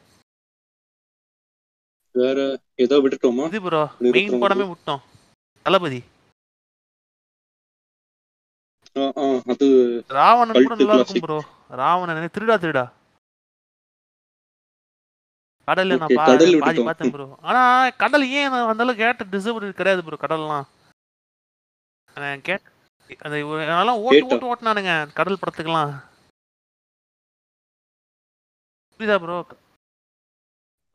நல்லா திருப்பானுங்க ப்ரோ. சில சில சீன்ஸ் எல்லாம் இருக்குல்ல, சில போர்ஷன்ஸ் எல்லாம் என்ன கேட்டா இவன் நடிக்க வேண்டியதான் ப்ரோ. ஆக்சுவலா பார்த்தா கௌதம் பதிலா இவங்க பிளான் போட்டது யாருக்குன்னா காளிதாஸ் ஜெயராமன் இருக்குல்ல, அவனதான் போட பார்த்தானுங்க. அந்த இதனால காலேஜ் போறான், அதனால வந்து விட்டாரு ஜெயராமனுக்குலாம் காலேஜ் போக கூட போறான் காளிராஜ் ஜெயராமன் சமந்தா நடிக்க வேண்டியது. சமந்தாவும் காளி அது ஷூட் முடிச்சிட்டானுங்க ஆல்மோஸ்ட். ஐ மீன் சமந்தா சீக்வன்ஸ்லாம் அப்புறம் ரீஷூட் பண்ணானுங்க. அந்த சமந்தாவுக்கு வந்து ஸ்கின் ப்ராப்ளம் அதெல்லாம் சொன்னதுக்கப்புறம் அதுக்கப்புறம் துளசி நாயர் போட்டாங்க. யாரு? கார்த்திகாவோட ராதாவோட பொண்ணு. கார்த்திகோட சிஸ்டர். கேட்டா Gautham Karthik miss match bro. அது வேற ஒரு ஆக்டர் பண்ணிருந்தா செம்மையா இருந்திருக்கும். அது பாட்டுனா செம்மையா இருக்கும். பாட்டு சினிமாட்டோகிராஃபி கூட அதுல அந்த இன்னொரு இன்னொரு பாட்டு இருக்குல அந்த கடல்ல ஏதோ ஏலகிச்சா ஏலகிச்சா ஆ ஆ அதான் அதான். சோ ஓகே மணிரத்னமோட எல்லாத்தையும் கவர் பண்ணிட்டோம். நான் ஒரு முக்கியமான ஒரு டாபிக் உள்ள வர போறேன் இப்போ. இந்த நீங்க வந்து இப்போ இன்னும் ஒரு ரெண்டு மூணு வருஷமா இருப்பீங்களா பேஜ் வச்சுட்டு? ஸோ லைக் நிறைய ஹேட் கமெண்ட்ஸ் டிஎம்ஸ்ல ஹேட் எல்லாம் வந்திருக்குல, அதெல்லாம் எப்படி டீல் பண்ணீங்க? கேட்க மாட்டேன், மிஞ்சி மிஞ்சி போனேன் நான். அவனுக்கு டிஎம்ல பூச்சி பேசுவேன், சண்டை வரும் அப்பப்போ.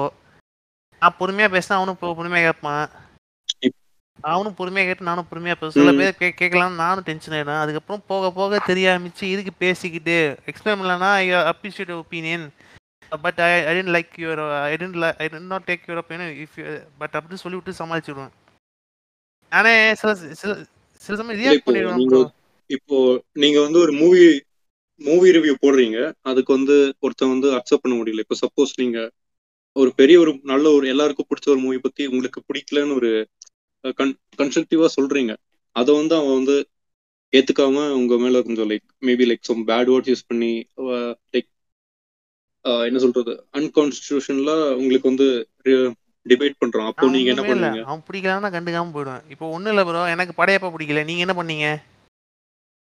படையப்பா ஒண்ணுமே சொல்ல ஒண்ணும் சொல்லல, உங்களுக்கு பிடிக்கலன்னா அது உங்க ஒப்பீனியன். ஆனா என்னன்னா சில சமயம் எப்படி சொல்றது காட்டு விளையாட படம்லாம் யாருக்குமே பிடிக்கல. சில பேர் அந்த புழுத்துவானுங்களா எப்படி சொல்றது அந்த இது இருக்குல்ல அந்த write up guys I this movie is அண்டர்ரேட்டட்னு. ஏயா அது அதான் ஒரு ஜஸ்டிஃபிகேஷன் ஆச்சு இருக்கணும் இல்ல? அது அவங்க இஷ்டம், அது அவங்க ஏதோ போடுறாங்க விடுங்க. நம்ம நம்ம நம்ம இப்போ அது படம் பிடிக்கலன்னா நம்ம போய் டிஎம்ல கழுவி வச்சுக்கோம், நம்மளுக்கு வேற வேலை இருக்குல்ல. இப்போ இல்ல சப்போஸ் நம்ம நம்மளுக்கு வந்து ஏதோ ஒரு டிஃபரன்ஸ் ஆஃப் ஒப்பீனியன் இருந்தாலும் நம்ம பேசுற ஒரு விதம் இருக்குல்ல, நான் வந்து எவ்வளோ ரெஸ்பெக்ட்ஃபுல்லாக உங்களுக்கு வந்து டிஎம் பண்ணுவேன் லைக் இது I don't I disagree with this அந்த மாதிரி லைக் நைஸா நைஸ் ஒரு வித்தவுட் யூசிங் அந்த அதான் ஒரு எட்டிகெட்ஸ். ஸோ அந்த எல்லாருமே அந்த மாதிரி இருக்க மாட்டாங்கல்ல, like most of them like don't have have that maturity to know how to talk online. So அந்த மாதிரி ஆளுங்கள நீங்க என்ன பிளாக் பண்ணுவீங்களா இல்ல சும்மா இக்னோர் பண்றீங்கன்னு சொல்றீங்களா? அதுதான் bro, அதான் bro. So you will just ignore பண்ணிரலாம் சும்மா நான் பேசினா கூட. அதுதான் நிறைய இருக்கு. ஆனா அதுக்கு ஒரு இன்னும் கொஞ்சம் ஓவரா பண்ணேனா நீங்க அப்படியே பிளாக் பண்ண மாட்டேன், கண்டுக்காம போறேன், மியூட் பண்ணி விட்டுறேன். என்னன்னா அதான் சில ஒரு காலத்தை ரியாக்ட் பண்ணுவேன் தேவலாமா. எப்போ அந்த மெச்சூரிட்டி அது வந்ததுக்கப்புறம் அது மெச்சூரிட்டின்னு சொல்கிறதா என்னது அந்த இது இருக்குல்ல மெச்சூரிட்டி வந்துச்சு தப்பான்னு வாங்கலாம் அந்த மாதிரி தான்.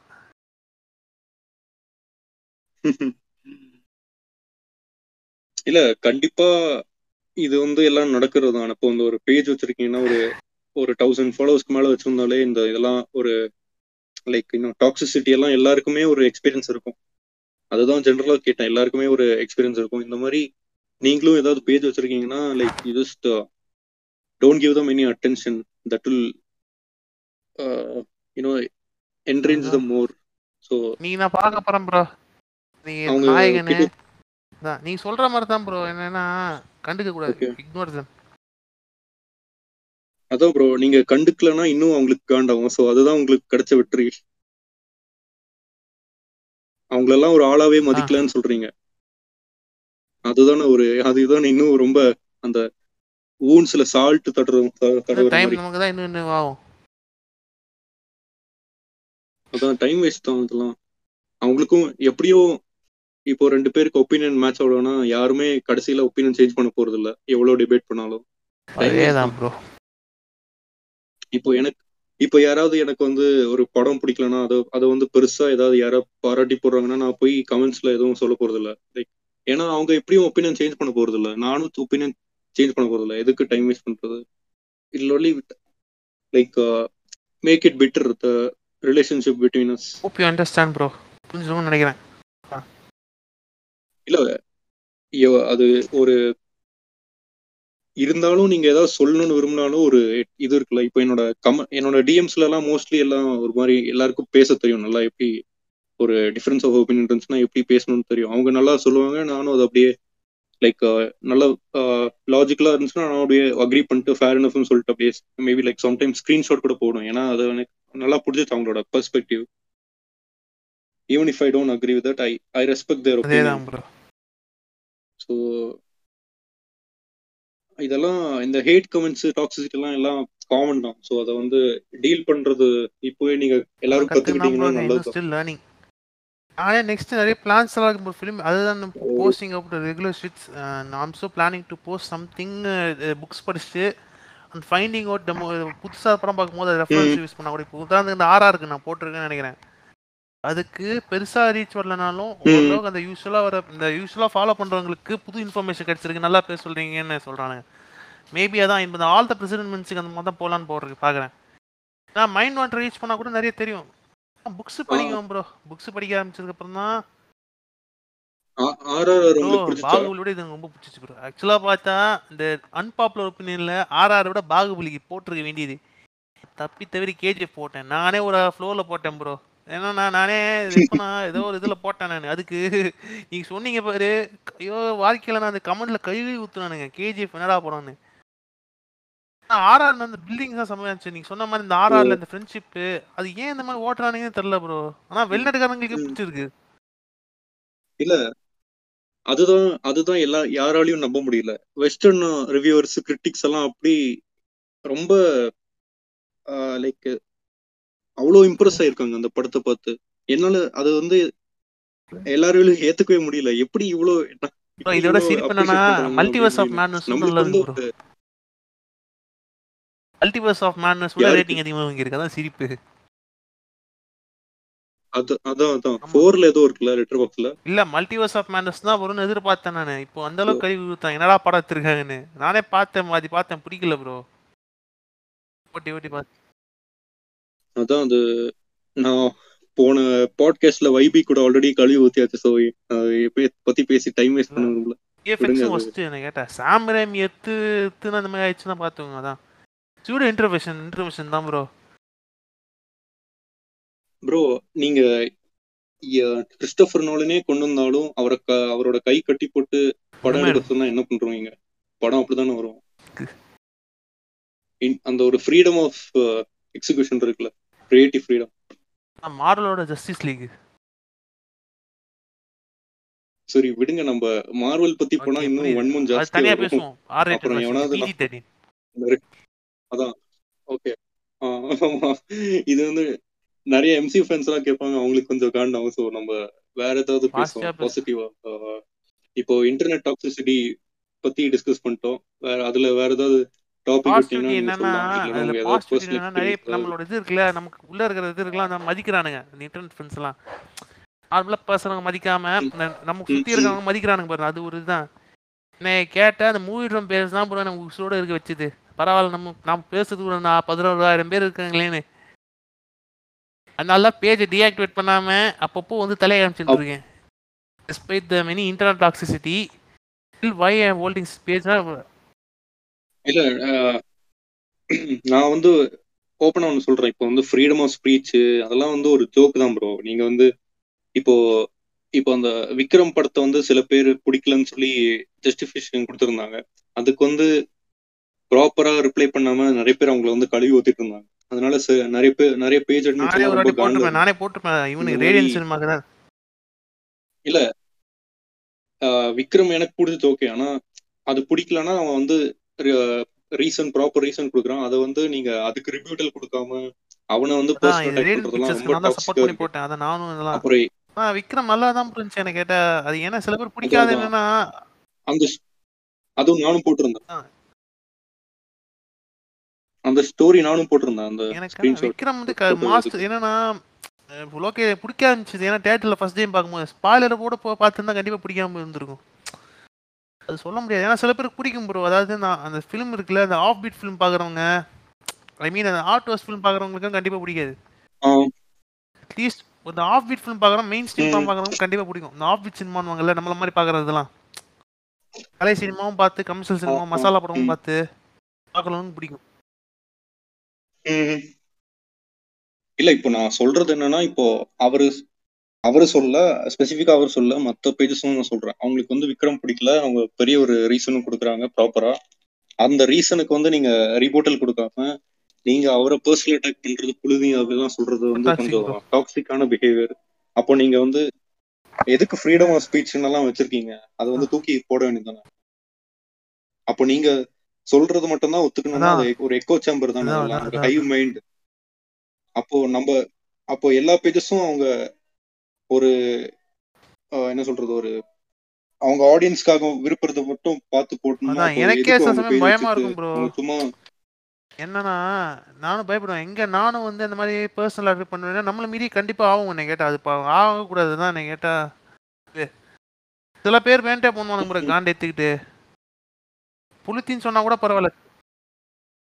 அதான் சில பேர் அது அவங்களெல்லாம் அவங்களுக்கு ஒரு மெச்சூரிட்டி இல்லை ப்ரோ. அவங்க வந்து இந்த கிளவுட்டுக்காக தான் வந்து வாழ்றது, ஒரு ட்ரால் பண்ணிட்டு சும்மா இந்த ஒரு ட்ரால் பண்ணுறது. நான் பண்ணா நீங்க பண்ணாத எல்லாரும் தான் பண்றானுங்க. ஆனா என்னன்னா அந்த ஏத்து எதுக்குல அஃபென்சிவா பண்றதுன்னு வானுங்களா, அதை எப்படி சொல்ற அஃபென்சிவ் கூட இல்லை சொல்லுவாங்க, ரொம்ப டாக்ஸிக்கா டாக்ஸிக்கா பண்றது தான் காண்டு. உதாரணத்துக்கு நான் கூட டான் ஓட்டினேன், ஏதாவது பர்சனலா பண்ணி பண்ணேண்ணா இல்லை கேட்கறேன், நான் பர்சனலா அட்டாக் பண்ணி பண்ணேண்ணா கேட்கறேன் இல்லை இல்லை இல்லை நான் என்ன இந்த கேரக்டரைசேஷன் பண்றது தப்பு, இது இப்படி காமிச்சா கூட இன்னும் பெட்டரா இருந்திருக்கும். அப்பா வந்து சாவடிக்காம உசுரோட இருந்து படம் எடுத்து, அதாவது இவங்க அப்பாவை கலாய்ச்சி இந்த டான் பண்ணும்போது அந்த மாதிரி தான் ப்ரோ, அப்பாவை கலாய்ச்சி கூட எடுத்துக்கலாம். அந்த நீங்க நீங்க ஆமா நம்ம நம்ம ரெண்டு பேருக்கும் இப்போ டான் வந்து லைக் நிறைய டிஃபரன்ஸ் ஆஃப் ஒப்பீனியன் இருக்கு. நீங்க வந்து டிஎம்ல கூட எனக்கு வந்து சொன்னீங்க, நான் வந்து அதை வந்து அக்செப்ட் பண்ணியிருக்கேன்ல ப்ராப்பரா. நீங்க சொல்ற பாயிண்ட்டுக்கு நம்ம அதை பத்தி தானே டிஸ்கஸ் பண்ணிட்டு இருந்தோம், லைக் பர்சனலா அதை டிவைட் பண்ணாம எல்லாம் போலாம். அதான் வந்து ப்ராப்பரா ஒரு எட்டிகேட்டோட டிஸ்கஸ் பண்றதுன்னு சொல்றது. இப்போ நீங்க பாத்தீங்கன்னா கூட டான் உங்களுக்கு பிடிச்சிருக்கு படம், நீங்க வந்து உங்களுக்கு சொல்லவே இல்லை, ஏன் உங்களுக்கு பிடிச்சது நான் கேட்டேன், நான் இல்ல கேட்கல, அது உங்களுக்கு பிடிச்சிருக்கு நான் விட்டேன், கியூரியஸ் இருக்கும் பிடிச்சிருக்கு, அவ்வளவு சயின்ஸ் சயின்டிஸ்ட் ரேஞ்சுக்கு மூல இருந்த வரைக்கும் பிடிச்சிருக்கு. ஏன்னா ஒவ்வொருத்தரும் டிஸ்டிஃபிகேஷன் இருக்கும். எனக்கு வந்து பிடிக்காம ரீசனா சில சமயம் trigger me off my past and also இப்படி பண்ணியிருந்தா இன்னும் நல்லா இருந்திருக்கும். அதாவது அப்பாவை கலாய்ச்சி, ஏன்னா ஒரு ஃபிலிம் வந்து இப்படி காமிச்சிருந்தா ஒரு படம் வந்து இப்படி மாற்றுன்னு காமிச்சிருக்கலாம். அப்பாவுக்கு இருந்தே பார்த்து படம் பார்த்து திருந்துருதுன்னுவாங்கல்ல, இந்த சூரிய வந்து அப்பா ரோல் பண்ணிக்க வச்சு அந்த பண்ணானுங்களே இதுக்காக நான் அமிச்சேன்னு அந்த சீனை படத்தில் வச்சுருந்தா, அதாவது படம் எடுக்கும்போது சிவகார்த்தின் படம் எடுக்கிறாருல, படமாக எடுத்து ஒரு காமெடி படமாக எடுத்து அது அப்பா மாதிரி போட்டு இந்த எம்மகன் மாதிரி எடுத்துருக்கலாம் ப்ரோ. இதா இங்கே காப்பின்னு தெரிஞ்சிருச்சு, காப்பி தெரிஞ்சு சொல்லிட்டு எடுத்து விட்டாங்களா, அட்லி அட்லி புத்தி இல்ல. நீங்க வந்து சொன்னீங்களா அந்த நிறைய பேர் நீங்களே உங்களுக்கே கொஞ்சம் லைக் ஹானஸ்டா போடுறதுக்கு பயப்படுறீங்க, லைக் ஏதாவது இந்த மாதிரி ஹேட் கமெண்ட்ஸ் வந்துருவோம்னு. அதுதான் வந்து உண்மைன்னு சொல்றேன். எல்லாருக்குமே அந்த ஒரு அந்த ஒரு ஃபியர் இருக்கும், லைக் இப்போ வந்து ஹானஸ்டா பிடிக்கலன்னு சொன்னா அவங்க வந்து ஃபாலோவர்ஸ் அக்செப்ட் பண்ண மாட்டாங்கன்னு ஒரு ஃபியர் இருக்கும். அது வந்து நிறைய பேஜஸ் வந்து என்ன பண்ணுவாங்கன்னா ஒரு மாதிரி ஒரு மாதிரி காம்ப்ளிகேட் பண்ணி போடுவாங்க. அது வந்து ஸோ வந்து பீப்புளுக்கு நிறைய பேருக்கு அந்த அது வந்து ஈஸியாக புரியாது, இவங்க என்ன சொல்றாங்க சொல்ல வர்றாங்கன்னு புரியாது. அந்த அதனால வந்து ரெண்டு பேருக்குமே ஒரு மாதிரி வின் வின் தான். இவங்க வந்து இவங்க ஹானஸ்டா அவங்க வன்மத்தை கொட்டிட்டாங்க, இவங்களுக்கு ஃபாலோவர்ஸ்க்கு வந்து இவங்களும் ஏதோ நல்லா போட்டிருக்காங்கன்னு நினைச்சிட்டு அப்படியே படிச்சு போயிடுவாங்க. அந்த மாதிரி தான் நிறைய பேர் பண்ணிட்டு இருக்காங்க. நானும் அப்படி பண்ணுவேன். அதனால தான் சுரலே இன்னும் பார்க்காம இருக்கேன் ப்ரோ. வாட்டிக்ஸ் ஒர்டிக்ஸ் இருக்குல்ல, அந்த சுரல் டேட்டா பார்த்துக்கலாம். ம் உங்களுக்கு கண்டிப்பா உங்களுக்கு கண்டிப்பா பிடிக்கும் நினைக்கிறேன். ஏன்னா உங்களுக்கு விலங்கே ரொம்ப பிடிக்கும். எனக்கு என்னன்னா இந்த மாதிரி டிவில விட்டா நல்லா இருக்கும் ப்ரோ, போட்டுமே அதுக்கு பேசிக்கிட்டு நல்லதே நடக்கும். சரி ப்ரோ, அதான் வேற என்ன பேசுறதுக்கு டாபிக்